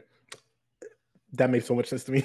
like, those sentences makes a lot of sense. And I mean, like I, don't know agree. people who like they're both in medical school or one's in law school, one's in medical school, but like they still effortfully make time for each other. And like it was clear Wren was making plenty of time for other people and not for Melissa. Correct, correct, correct. Uh, that that that relationship was just doomed to fail. Like those Yeah. two. mm. Um, Um, like, like So I, I, I thought you were about to say it, like being in law school and pregnant. Like that's wild. that also, but like that was beyond her control to a certain degree. Like, like you, like you already have like so much stress added to you. Like, I, I don't know. I would have took a leave of absence. And she like, was- and she was getting married on a whim, Honestly, Melissa was doing a lot for a law student. and her husband is dead. Honestly, Melissa's going through a lot. Yeah. I couldn't do it. Said we don't know Melissa. We know enough. Melissa must be like an all-star student. Has to be. She's the next uh Annalise Keating from How to Get Away with Murder. And, and she's like, "How to get away with murder? I've done it before." My husband did it. Um which honestly is spoiler alert Yeah. highly relatable to How to Get Away with Murder. Um so Hannah tells Mona, meanwhile, that A is not joking about the threat. Like A will follow through. Mhm. And Mona's like, how the hell would you know that? Um, Hannah doesn't really give her an answer. But Like when she Mona said something like, "Oh, it would take too long" or something like that. Yeah, yeah. And it's like like if I told you everything A has done, we could we would be here all year. And it's like, okay, but you can tell her something. Like that's not what she ain't asked everything that she's done. She's asking, "How also, do you, you know can say, that?" like, remember when I got hit by a car at your party? That, that was, was A. yeah. Like honestly, that's that's enough. And that took what, Jay? Eight seconds. Correct. um, and Mona's like, okay, so what should I do about the report? And Hannah's like, we'll think of something in time, but don't do anything yet. And then Mona's like, I just got a text from A that says, like, I have until 10 p.m., 10 a.m. tomorrow to make a decision. So, like, you better come up with an idea quickly. Yes. Um, Spencer's still calling Melissa. Melissa is not answering. Spencer takes another shot. Um. She getting drunk at the pub. she getting drunk, drunk. Uh, like here's the thing, right? The moment you say, "Sorry, my class ran late. Can we schedule this another time?" Probably means I might not be answering you. We might not be in contact for the rest of the night. Yes, and like if something urgent has happened to me and I know my mom is like teaching or like out to dinner, like I'll call her twice or three times in a row or over the course of Mhm. like 20, 30 minutes to be like, this is urgent. Yeah. So like I get it. Um sorry. Um meanwhile, I know we're we're going back and forth. I know. But uh Ashley is cleaning up the kitchen and sees Hannah and Mona's books and then finds that the incident report with A's post-it note being like, hey, this is gonna go to the news, um, is with it.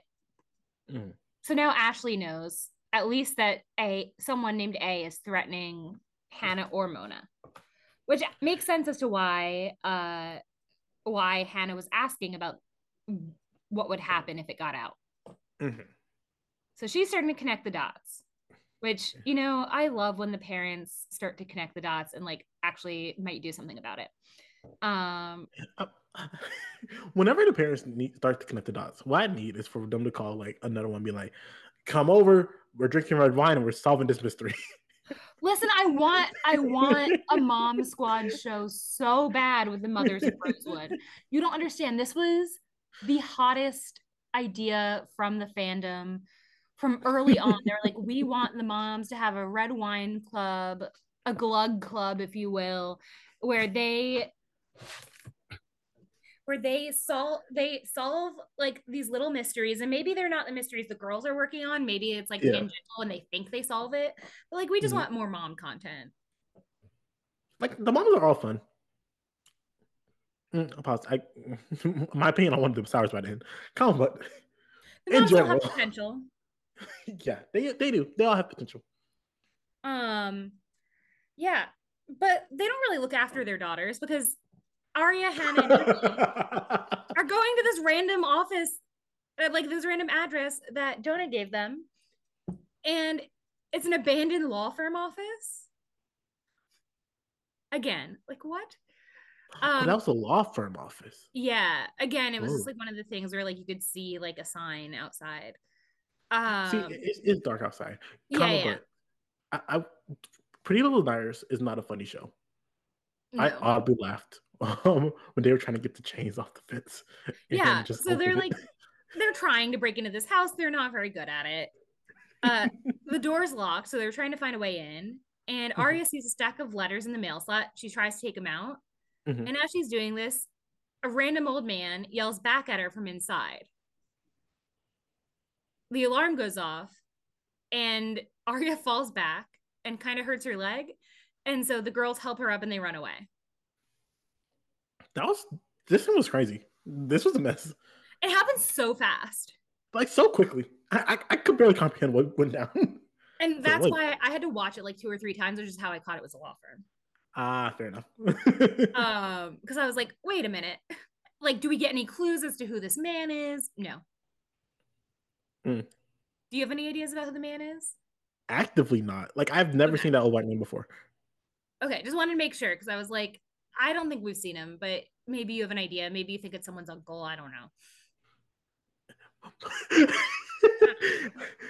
I th- it took me a second to comprehend what you said because I thought you said maybe you thought it was just some ago. it could be some uggo if there's anyone i'm gonna call an uggo it's a man just some, just some ago. some uggo again mona and i have so much in common You will like Mona, and Mona will like you, but not tell you. i feel like we could i feel like Pause. we You- would have a very passive aggressive relationship like yeah, friendship yeah. Um, so here's an uncomfortable thing. Spencer and Wren wind up at his apartment because Yep. they've been flirting. Because Wren Yep. hasn't learned his lesson by Nope. ruining his engagement by kissing a 16 year old. Yep. Um, and to his credit, Spencer pours herself another drink, but Mhm. like, why are you letting this 16 year old drink in, her- in your home? It's one thing if the parent, if a parent is at home and says, Hey, at dinner tonight as a family, if you would like a glass of wine, I will serve you a glass of wine. Because I know parents who are like, I'd rather you drink in our own home than somewhere else. Yeah. And like you're with your parents when you're drinking, you know? Like mistake one one was that he straight up brought her to his home and not home. and not to her home. Yeah. Or like didn't even try Melissa's apartment, which Nope. I would think would be nearby. Assume.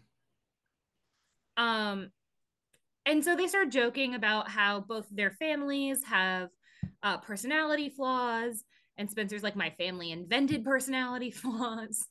Mhm. Um she is clearly like smashed. Uh, yep. She's had a couple shots. She just She's poured herself another drink. She, she's gone. It's And uh, she's very flirty. yes. And she starts kissing Wren, and Wren seems to have no problem. Um, and then eventually he realizes that she's drunk and says, maybe we should stop. Pause. You, you didn't just realize she's drunk. Like you been knew she was drunk. Yeah, because she had any alcohol at 16 years old.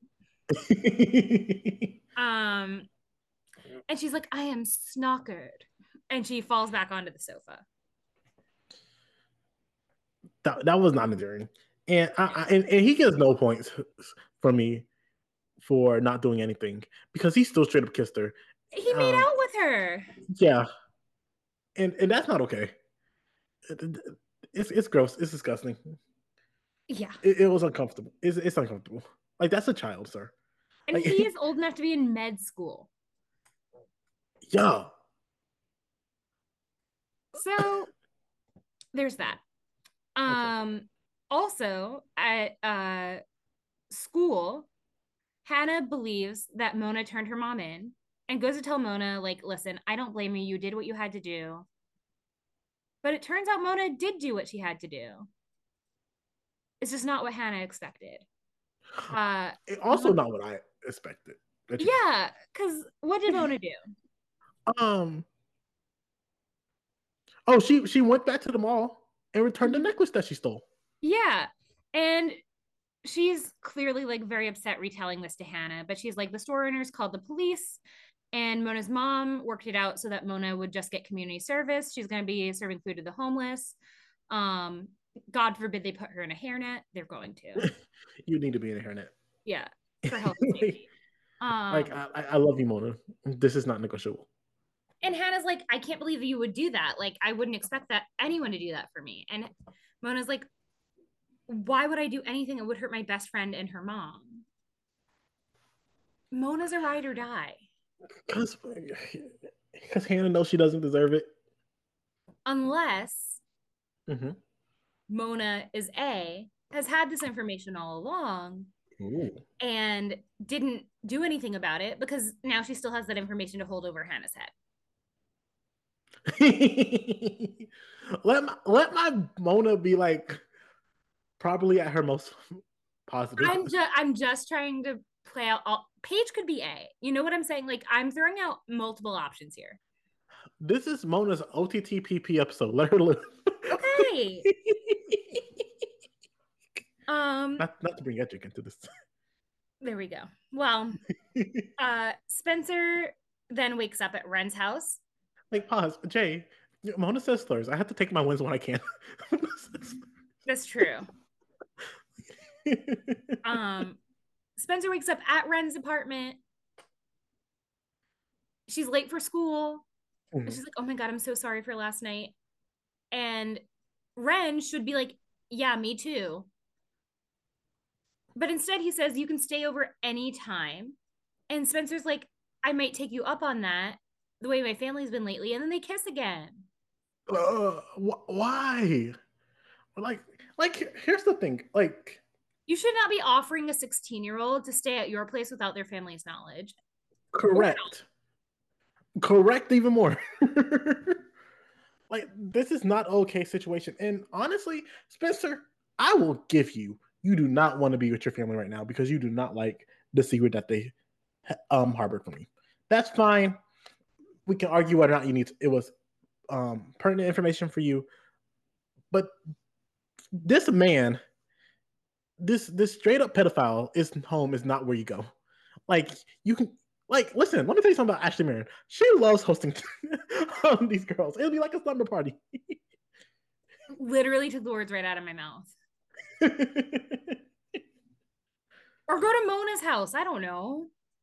Mm, I don't think Spencer likes Mona. No, but like it's somewhere that isn't Wren's. Like go to your well, pause. You just saw your sister go to Garrett. Never mind. Yeah. But still. Um, so you you, you know what? If if that nice boy Alex was still around, she'd have a nice place to go. Correct. let me tell you, by this point I'm, in the I'm episode, I was like, is the episode done yet? And we haven't even gotten to like the biggest plot point. We really have wait, have we not? No. No, we have not. We have not. Um, but I'm, but I'm like that um that that naggy mom who no matter who your relationship is, be like, you know what? I like that nice boy, um, Alex, that you were talking to a little Yeah. while ago. what happened to him? but she's eventually gonna make it to school. Um, and Emily and Aria are are sitting at lunch. Um, and Hannah passes by Mona and sees that Mona got another message from A that Okay. says, You didn't bite the first time, but you will. And Mona's like ready to leave. But instead, uh, Hannah invites her to sit with Ari and Emily, and she does. And it's like, okay, this is Mona being accepted into the friend group. Mm. Well, like the beginning of it, you know what I mean? Because I, I want to take that offer. Like maybe if Hannah was like, "Why don't you come sit over here with Emily?" Because we saw Emily and Mona start to build something. Um, it's not much, but it's like at least relationship. Arya and Spencer straight up do not like Mona, and every time they had to deal with Mona, they has given attitude or indicated that they were not happy about the situation. Yes, but I think it's Mhm. more so like this is Hannah trying to bring me into her friend group and like make me feel less alone. Mhm. And I want to feel in with Hannah's friends. Like I want what Hannah has. I, understand. Like me personally, this is just me personally, right? She I doesn't want like, like, those specific friends, but she wants Yeah. friends and she wants Hannah. And to be friends with Hannah, she has to be friendly to the other girls. like if if I was Hannah personally, I'd be like, um, okay, you're not going alone, and then we would have left together. Yeah. But also, I understand what Hannah did here. Yeah. Um, we, we see Emily call Maya again. She leaves another voicemail. Um, and then, oh boy, Ezra Oh, meets we Aria skipped- we skipped Aria's something more fun. Oh, did I? Um, did I? Ashley confronting Wilden. Oh yes. Um, sorry, my brain was just like I just need to get this over with. Um, It's okay. So I found, I found goes- this hilarious. Yeah, so Ashley goes to the police station. Uh, yes. obviously upset because Yeah. she thinks that Wilden is the one who gave Hannah the police report. Mhm. And like she's like, you need to stop harassing my daughter. Yeah. Um and Officer Mama Bear came out to not playing. Yeah. She's not she's not playing. She's ready to Mhm. take this man down. Mhm. And uh Officer Wilden is like, I didn't give that to her. If I did, I would lose my job. Um and Ashley's like, well, Mhm. if you didn't give it to her, who would?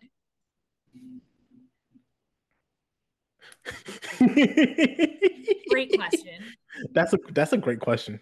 but I, I just love how like without a second thought, he was he closed that door. He's like, yo, I don't care if I don't like your daughter. You're about to incriminate me. I Right. need this job. Which like the fear in like the fear in this man's eyes, I have not seen before. I know it was beautiful. It was so Um I will say that like good. Ashley, it's signed A. His name is Darren Wilden. I don't think it's him. I, I think that's a good shout. like Um, honestly, Jay, there's a better cause that it was her. Right, correct. And I don't think it was I I don't think it was Ashley. Can you imagine if Ashley was A? Like holy shit. oh my gosh. I- Hannah's been getting like the worst of it at some points. oh my gosh, you do that to your daughter? Oh, Then you are an unfit mother. yep. Uh, but let's Um, go to an unfit human. Yeah, so Ezra's gonna meet Aria in her car. And Aria asks him about his trip to New Orleans. She's like, I'm glad it's over. And Ezra admits that it's maybe not over. Um, because Aria's dad is Byron is clearly onto them, which you should never be in a situation where someone is onto you because there shouldn't be anything that anyone is onto you uh, about. Preach. And um Ezra admits he hasn't declined the offer, the job offer in New Orleans, because it's an incredible job opportunity. And if he turns it down, Byron's gonna know why he wants to stay in Rosewood. Mhm. Uh, Aria, ever the optimist, says, "We're we always figure something out. We're gonna figure something out. We always do." But Ezra's not so sure.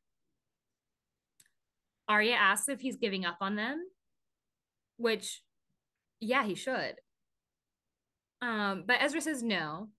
But they've been trying to work it out for a long time, and maybe it's time for them to consider that they're not meant to be with each other. Which is a very polite way of saying it is illegal for me to date you. Like, I'm be a buck with you, Jay. Being in a relationship should not be this hard. Like, correct. Like, like if you've been off, through if you've been through some shit together mm-hmm.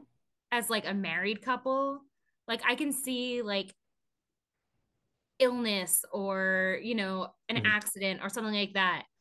You're trying really hard and like something is just off. Yeah. But like when you're 16, first of all, it shouldn't be this hard. And also like you've been dating for like a year and also it's illegal. Um illegal. That's key. But like you're right, it shouldn't be this hard considering like this is supposed to like supposed to be like your first love. Yeah. It's not supposed to be, but it's, it's Ari is mine. Correct. like this should be Dan. Like honestly, I'm beyond. Like first off, New Orleans not that bad. I heard you're going there soon. Uh, but I am. but like, you have a good job um as a professor at a law school, not law school, at a school in New York, not New York, New Orleans. Like this is nice paying. You don't have this baggage that you have in Rosewood. You don't have this man that is one step away from getting you arrested at all times. And put like, on a sex offender list. And put on a sex offender list. Which you like, should be uh, on. You should like honestly, he is getting a lot sweeter deal than he should be. So I don't care how and much. Like, no offense, like, child, yeah, I'm sure Rosewood is a fine town. New Orleans is so much, like, so much more like my vibe personally, mm-hmm. and I think a place where more people can find their vibe mm-hmm. than small town Pennsylvania. I think that's fair. Um, I, I, I think that's valid. And so, if I were Ezra, which I'm like not, because I'm not a pet, I'm not a pedo. There are teenagers there. Okay, uh, I was not going to go there. I don't support it, but you know what? You found love once, find it again. See, I was what I was going to say is you're still young. You're in your early twenties. He's not Go that find young. yourself. He's in his t- early twenties. I know, but he's not that young. like you're old enough to not be dating a child, and it is, and yet young enough where you can start again. You can start again. I've you seen can... The Golden Bachelor. Find yourself. it's never too late to find love. It's not. It's, it's not too late to start over. Like um, I, I, I want nothing more than you, Ezra, than you to start over in New Orleans without dating a child. Correct. Um, but it turns out that Ezra has to go to class, a class that he is teaching, a college class that he is teaching. I say this because if Aria had to go to class, it would be her class that she's going to as a student in high school. Mm-hmm. Just to drive that home.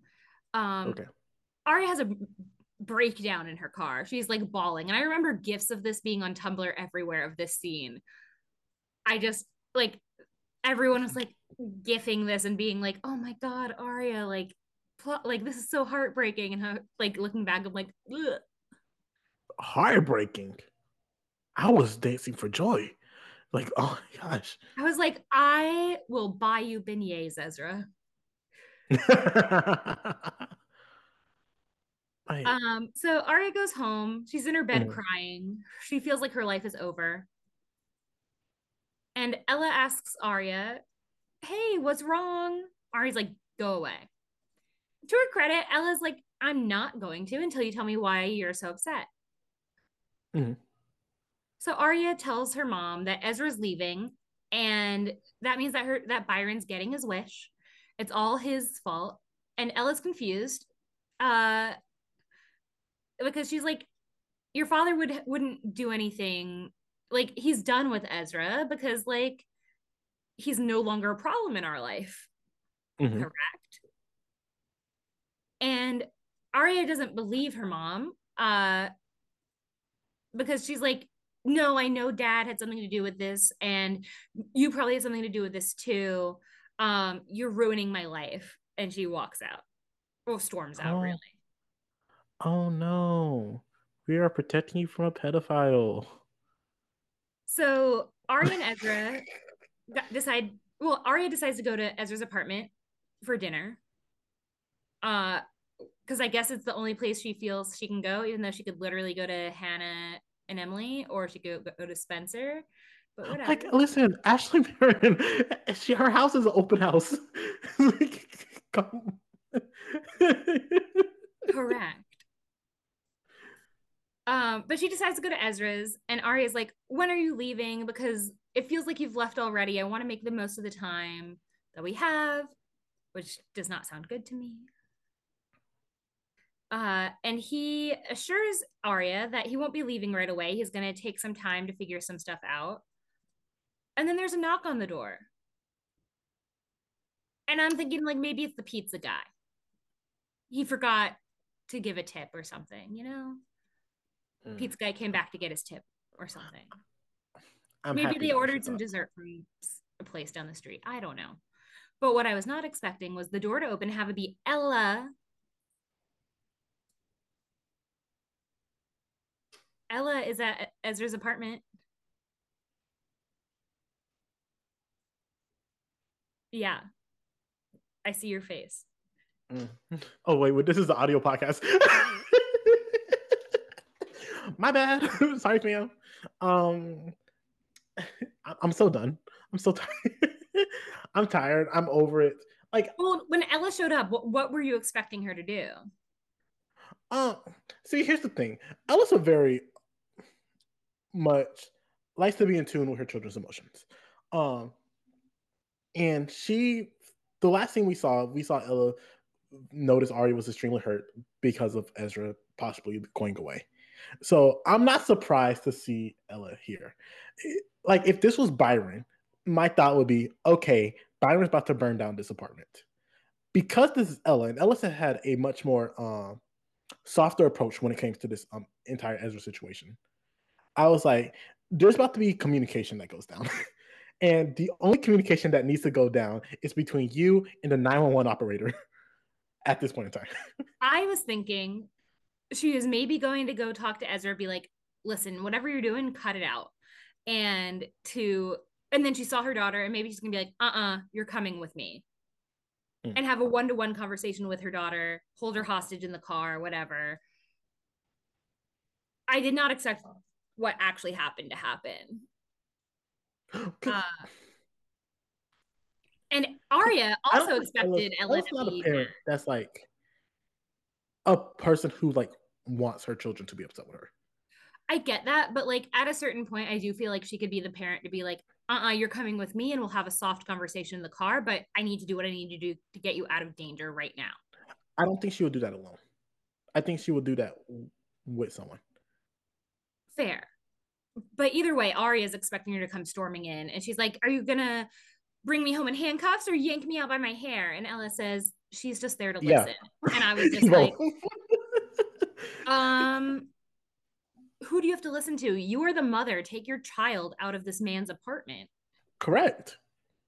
Like like red flag. There is a active child in a grown man's apartment by herself. Yeah. I mm-mm. Like there's there's no listening that needs to be happening. There's only action. yeah so we're gonna resolve this plot real quick uh ella Okay. is sitting across from ezra and aria on the couch and aria's like what are we doing here What are you doing here? Like, like break it down for me. and ella says that she does not condone the relationship neither do we ella No, not at all. um but ella's afraid of what will happen if she takes the same stance as byron. And she's like i don't want to lose you aria. So before anyone makes any rash decisions i need to understand your relationship. No you don't. I understand it perfectly fine. It's pedophilia. Let me tell you like worst case scenario, right? Worst case scenario is Aria does not speak to you again. Aria like runs away. Comma but you did everything in your power to stop this relationship. Yeah. And that's worst case scenario. And I don't think and, that's and, and I understand. Happen. Like, have you met Aria? That's not in Aria's nature. Right. Like, so that's like not going to happen. So, like, what's more realistically going to happen, and what I feel like in most scenarios will happen, is she's to be mad at you for I don't know how long. She's still to stay in your house. You're, you're still to feed her. You're still to clothe her. You're still to keep that roof over her head, and she's just to be mad at you until she, uh, for a period of time, and then y'all slowly build a relationship back. Yeah. Comma, but you stop that pedophile from um, grooming your daughter. Correct. Um, I don't like this approach from Ella. She's officially like back at the bottom for me. I like Byron so much more than her right now. Oh yes, I, I have. I've been on the Byron train for a minute.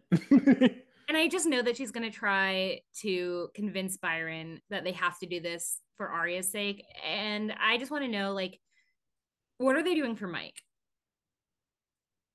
That's a good question. I, I don't know what they're doing for Mike. Apparently, he went to some therapy sessions, but like, what about like? Remember, Mike punched Ezra in the face. If Mike finds out that his parents are condoning this relationship, he's gonna go after Ezra hard, and I'm here for it. Like, like what this family really needs to do is, um, this is what, what the conversation should have been. So Byron, are you not Byron? What's his band's name? Ezra. Ezra. Are you are you taking the job in New Orleans? The answer is yes. It's like, okay, this is the last time you see my daughter. Goodbye. And then take Aria with him. If the answer is no, it's like, okay, goodbye. and then All right, we're arrested. going straight to the police station. Have that man arrested. I've been recording be like, the conversation this entire time. And then Aria, guess what? We're going to therapy because this this was a situation that we need to work through with a professional. yeah. Um. So I'm gonna leave this plot by saying for now meaning for this episode by saying I don't know what the fuck Ella's thinking. This is the worst way to handle this situation. Ezra needs to be turned into the police. I don't see that mm. happening anytime soon. And this is so fucked up for so many people in so many ways. Like, and here's the thing: we we've seen uh, Ezra. Ezra actively knows what he's doing is wrong, and he tries to use his quote unquote charm and innocence to like get away with it. Like, so you're just giving him an opportunity to use those tactics that he used in the past to get away with it once more. Like, no. he's a groomer. Correct. and we have to remember that grooming is not just grooming the person, the person or child that you are in a relationship with. It also is grooming, and more importantly, is grooming the people around that person to trust and like you. Mm-hmm. So that when something bad happens, because it's never if, when something bad happens, they can say, mm-hmm. but he was never that way with me. All I saw was a man who was deeply in love, caring for this person. Mm-hmm. And I could never see him hurting somebody intentionally this way. That's not the person that I knew.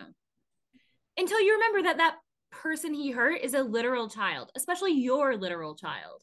Yeah. Like, where's the fire, Ella, that you had when you thought it was Spencer? when you thought correct.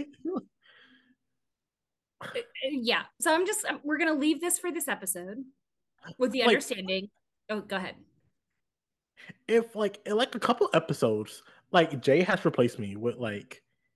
It's not gonna happen. I can't do the like, podcast just, with anyone else. Just no. We'll pause. If, if in a couple episodes you think we've gone on another hiatus, but really it's ended, it's because this plotline went so south for me, and I cannot cannot handle it anymore. okay, guys. you heard it here first. and with that, I'll leave this for this episode. On to the next plot point. Spencer is home alone rewatching the video that Caleb sent. And she turns and she hears a noise and it turns out to be Melissa. Melissa's home. They're finally hey, going to talk about the ring or whatever. Just kidding. about the ring. Spencer's like, Where have you been? I have called you like 10 times. I left you voicemails. What the heck is going on? Uh, and Melissa's like, I'll tell you, but not right now because our parents are going to be home. And I can't tell you what I need to tell you in front of our parents. What can't you t- mm. say in front of Veronica? Um, and Melissa says it's the same thing that she started to tell Spencer the night of Ian's funeral. And she goes to leave. Um, and Spencer follows her and leaves her cell phone and laptop on the kitchen counter. I'm intrigued. So like anyone could find the video. I just Like- like anytime someone like leaves their phone somewhere because I'm like, A is gonna get a hold of this, I'm sure. oh, I thought you just meant in general. like in a That different way. Because I'm gonna be a buck with you, Jay. I'm a bad person. I would like leave my phone in so many places and just be like, uh, where'd I put it? I have to retrace my steps. Yesterday I I've- was at a friend's house and I did Mhm. leave my phone and my keys together on her kitchen counter while I was helping set up like all the snacks and drinks and everything. And for like this gathering she was having. And I did once people started arriving, I went and I got my phone and my keys because I was like, oh, there's a lot of people here. I know about half of them. Yikes. But like for a long time, for like 20, 25 minutes, I was like, oh, it's fine. It's just on her counter. What's her dog gonna do? What's her husband gonna do? Like, I know insert name. Like, and it was true. Like he was making like a beautiful like dessert charcuterie board. like And I was like- I was like, this man couldn't hurt anyone if he tried. Um, and also like he's a little busy. Mhm. Um fair enough. but yeah, like I I if someone if I'm like at a like cafe or whatever and someone leaves their phone like on the table next to me, I'm like, hey, you left your phone here. Just because like I don't want someone to take it. I try to be That's good. I appreciate that. That's good. Um I do feel awkward when people ask me to watch their stuff though, because I'm like, you don't know me. Well, let me tell you something, Jay. I feel so obliged when someone does that. I'm like, Me too, but I'm like, oh my god, if it gets stolen, what do you expect me to do? You don't know me. Like I'm not risking my life for you. fair. I think that's fair. Um, so yeah, I'm like, and also in this show, I'm like, okay, A primarily communicates via technology. Mhm. There is incriminating evidence potentially on Spencer's laptop Mhm. and her phone if she can access her email through her phone. Mhm. So A is either going to delete the video or going to tamper with it or something. Yes. That's just what went through my head. Um, See, I see. I'm gonna tell you what I thought. I thought when one of the parents come home, they're gonna see some. that also that was also what i was thinking and like the video clip by itself is not incriminating Correct. so like if they saw it like what's the big deal yeah. um unless they ask like what is this and melissa sees that this clip is on the computer and then melissa gets mad Ah, fair enough. Fair enough. um so we're gonna cut to ashley marin's house um and she tells han or not yeah hannah sorry that is her child Whew. Mhm. um so ashley uh returns home she tells hannah hey the board meeting i was at ran late we got some thai food. Why are you not going to mr chen's? Maybe she just likes the spice of Thai food. yeah but like remember this place is called like thai place or whatever? And it's the place that darren wilden brought hannah food from. Oh, yeah. like a little mm, i'd never eat there again. I'm sorry.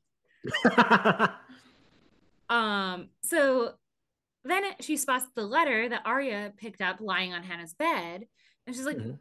"What is this and Hannah says that it came in the mail by mistake well that's odd says Ashley because it's addressed to FWL law firm and that's the one that Ashley used for the divorce Ooh. And Hannah says, Why would you use a law firm that's so far away from home? Meaning like the other side of town or whatever. Mhm.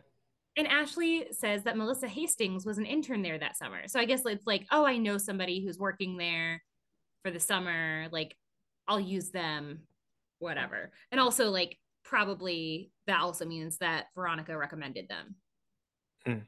is my other thing that I kind of took from that. Because I can see that. because like ideally she would probably want to use Veronica, but that's a conflict of interest because they're friends. Oh, I thought it was because Veronica's not a divorce lawyer. That also. But like, you know, either way, like you're not supposed to represent your friends, I would assume. Unless you're. Rudy Giuliani. And, you know, he did that. Um, so that's interesting. Um, yeah. and then Emily opens the door because someone knocked on her door, and it's Officer Barry Maple. Not Officer Barry. Who is not our favorite cop, I will say. Who is ours? Is not. Who's our this favorite cop? The black guy. Is that not Officer Barry? That's Officer Barry. So Officer Barry, yeah, I thought his name was Barry too, but this guy's a white guy. What? I'm looking at I'm looking at a still of the episode right now. Whoa. Oh, just kidding. I he looked white in the lighting. Okay, I thought saying. I was like? I was like, holy shit, this looks like a white man. And then I enlarged the photo and I was like, oh no, that's Barry. A white man. A white man? No. I was like, so this is our favorite cop. Hey. um, and he says, I need to talk to you about Maya Saint Germain. And that can't be good news. Because if you no. send Barry, it's sad. Something sad's going news. on. Yeah. And he doesn't say, I need to ask you about Maya St. Germain. He says, we need to talk about Maya St. Germain. Uh oh. Okay. And I, what did you think he has to say about Maya? He did. Oh. That's exactly what I thought. I was like, oh. Because my brain went to remembering when this show came out. Like, I remember having Googled the actress and realizing that she was like 40 and being like, oh my God, what if Maya isn't who we think she is? Ooh. What if she's a ghost? I didn't that think that at the time. I'm just bringing it full circle. That was a theory by someone on this podcast. Do you stand who. by it? Is Maya a ghost? She could be uh, now. Honestly, based on what I just said, yep. like, and, I, and I'll be, but the, the, the final scene of the episode did not um make me feel better. Yeah, because that final scene, we see a gloved hand, so probably mm. A, firing a handgun at a like firing range gun place. Mm-hmm. And they bring, after shooting five times, they bring the target closer to them to see how good their aim was. And there are five shots that would have been deadly, five fatal shots on the target. So there are five shots, but we have core four. So who's the fifth? Mm. Mona. Is it Mona or is it Maya? Oh, you know what? Good point. I only said Mona because Mona got the A message. Um, there's no acknowledgement that Maya got the A message. Yeah, that's true. Um, so that's the end of our episode. Hey, we made it through. We survived. That's one word for it. AJ, we had a lot of A messages in this episode. We're only going to talk about the ones sent in this episode, but other ones were referenced. All of them were sent so to Mona in this episode. There was like, we got to catch up. we got to catch Mona up. So here are the messages. I want you to pick your favorite. I'm ready. The first one is Hannah's mommy saved her ass. Who's going to save yours? Okay. The second one is the picture of Hannah's mom and Wilden kissing. Mm-hmm. The third one is the police report, and it says yesterday's trash, tomorrow's news, mm-hmm. implying that yesterday or in the past, Hannah what was arrested was turned into the police. Now it's yes. your turn. Um, the fourth one is you have until 10 tomorrow, you know, to tell mm-hmm. the paper. And the fifth one is you didn't bite the first time, but you will. So I'm conflicted, right? Because I think we actively know that in the past, I have been a man of action, and I enjoy it when A was like was take actions against the girls, and it's like ah, there are real stakes here. Comma, but sometimes when A acts, I don't like it, and it makes me uncomfortable. Uh, so I, and if there's anyone that has some emotional baggage that needs to be unpacked, it is Mona. So so I don't want to see that for her. I don't want her to go through that. So I can't not pick the last one, even though it's tempting. So I'm gonna go with um 10 a.m. tomorrow because it's like someone is about to get hurt and you decide if it's you or if it's gonna be Ashley. So I like that. Yeah, classic dilemma. Yeah. and we like what Mona chose. She... We do. It, it's sad, but we like it. Um, so now is the time for some important questions. I like it. We're gonna start with it with a softball. Oh no, this is not gonna be softball. Who killed Ali De, DiLaurentis? So, so I know we got a quote unquote confession from Ian. Uh, I'm gonna have to go with Garrett. I'm gonna say Garrett. Okay. Yeah, I'm gonna I'm gonna go with Garrett for right now. All right. I, I don't know why Garrett's still around. no worries. Is there anything you want to elaborate on, or do you feel like we covered it pretty much up till now? Well, we haven't really talked about Garrett this episode. so, like, in this episode in particular, not really. But I don't remember what I said last week. Uh, uh, I just think, like, why is Garrett still around? There has to be some reason. So he has to be connected. With and it's, they're trying to connect um, Melissa to the Alison murder, and now Melissa's is specific is interestingly with Garrett, and um, Ian also died, and the body was moved. I think there's very few people with the strength that we've been shown that could do that body so quickly, and I think Garrett could be one of them. So I can go Garrett. Okay. So who's A? So here's where I messed up because I finished the episode and it was like we're recording 15 minutes later. Um, because I've just been trying to rack it because this episode left more questions than answers for me personally. Mm-hmm. So I think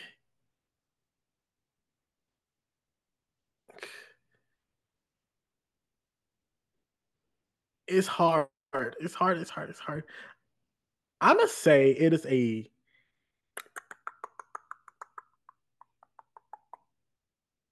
You know, what? let's not fit something that's not broken. Let's say Mona, but not alone. Really? Not alone. Like not. You were like, mm, Mona's my girl. I would do anything for Mona. Give Mona a break. Oh my God, be nice to Mona. She's the only person I came out of this not mad at. And now you think she's A.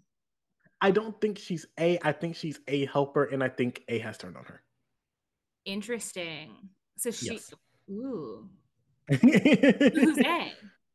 Because that was the question. Uh, I think it might.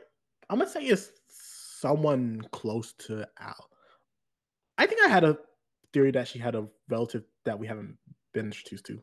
you did. So I'm a, okay. So I think maybe like a sibling that was um not that did not have a good relationship with Alison. okay. Yes, and I think and I think that might have been how um she got Mona involved because Mona was by herself, um, isolated, and went through this pain. And she was like, "Listen, I have also went through this pain, and I am someone that's here to reach out and comfort you. And like you, you, you find someone that's vulnerable, and then you try to get in good with them. And then when they actually do some small stuff, it's like, okay, it's because you're the only one that's like person I feel co- connected to. And then the stuff starts escalating, escalating, and You know what you're describing? what? Grooming. Ah. oh no. which is what Ezra is doing yeah. to Aria and to now Ella, Yeah. uh, which we do not condone. We do not condone it. Just We actively do it. we are anti pedophilia. We're anti grooming. and I bring this up because AJ, I think you're going to be pleased with next episode's title. Oh, okay. Let me know. It's called Father Knows Best. Yeah, he does. Damn what do you right think he Father does. Knows Best is about? Ella said, I'm a communicator. and Byron says, We're shutting this down. like, let me tell you something about Byron Montgomery. He does not care if his child likes him. He's like, I know right from wrong, and I'm going to protect my child whether she likes it or not. And I have a deep hate into that man, As he He's- should. as he should. Ooh, that brings me so much joy. All right. So, if people want to see more of your unbridled joy, where can the people find you? You can follow me on Twitter at the Kid Norris. That's where I retweet anything I am doing. What about you, Jay? You can find me on Twitter, X, whatever, at jmanji underscore. Um, and you can email us your thoughts about the podcast, anything we've said. If you have more insight into family, law, you know, all that stuff at two secrets pod at gmail.com. You can give us a five star rating and write us a review on iTunes, on Spotify. You can also check out any of the other Brazilian Dragon podcast episodes mm-hmm. or Dragon Babies episodes on Spotify or iTunes. Um, and until next time, AJ. Yeah. Bye. Bye. Got a secret, can you keep it? Swear this one you save. Better lock it in your pocket, taking this one to the grave. If I show you, then I know you won't tell what I said. Cause two can keep a secret if one of them is dead.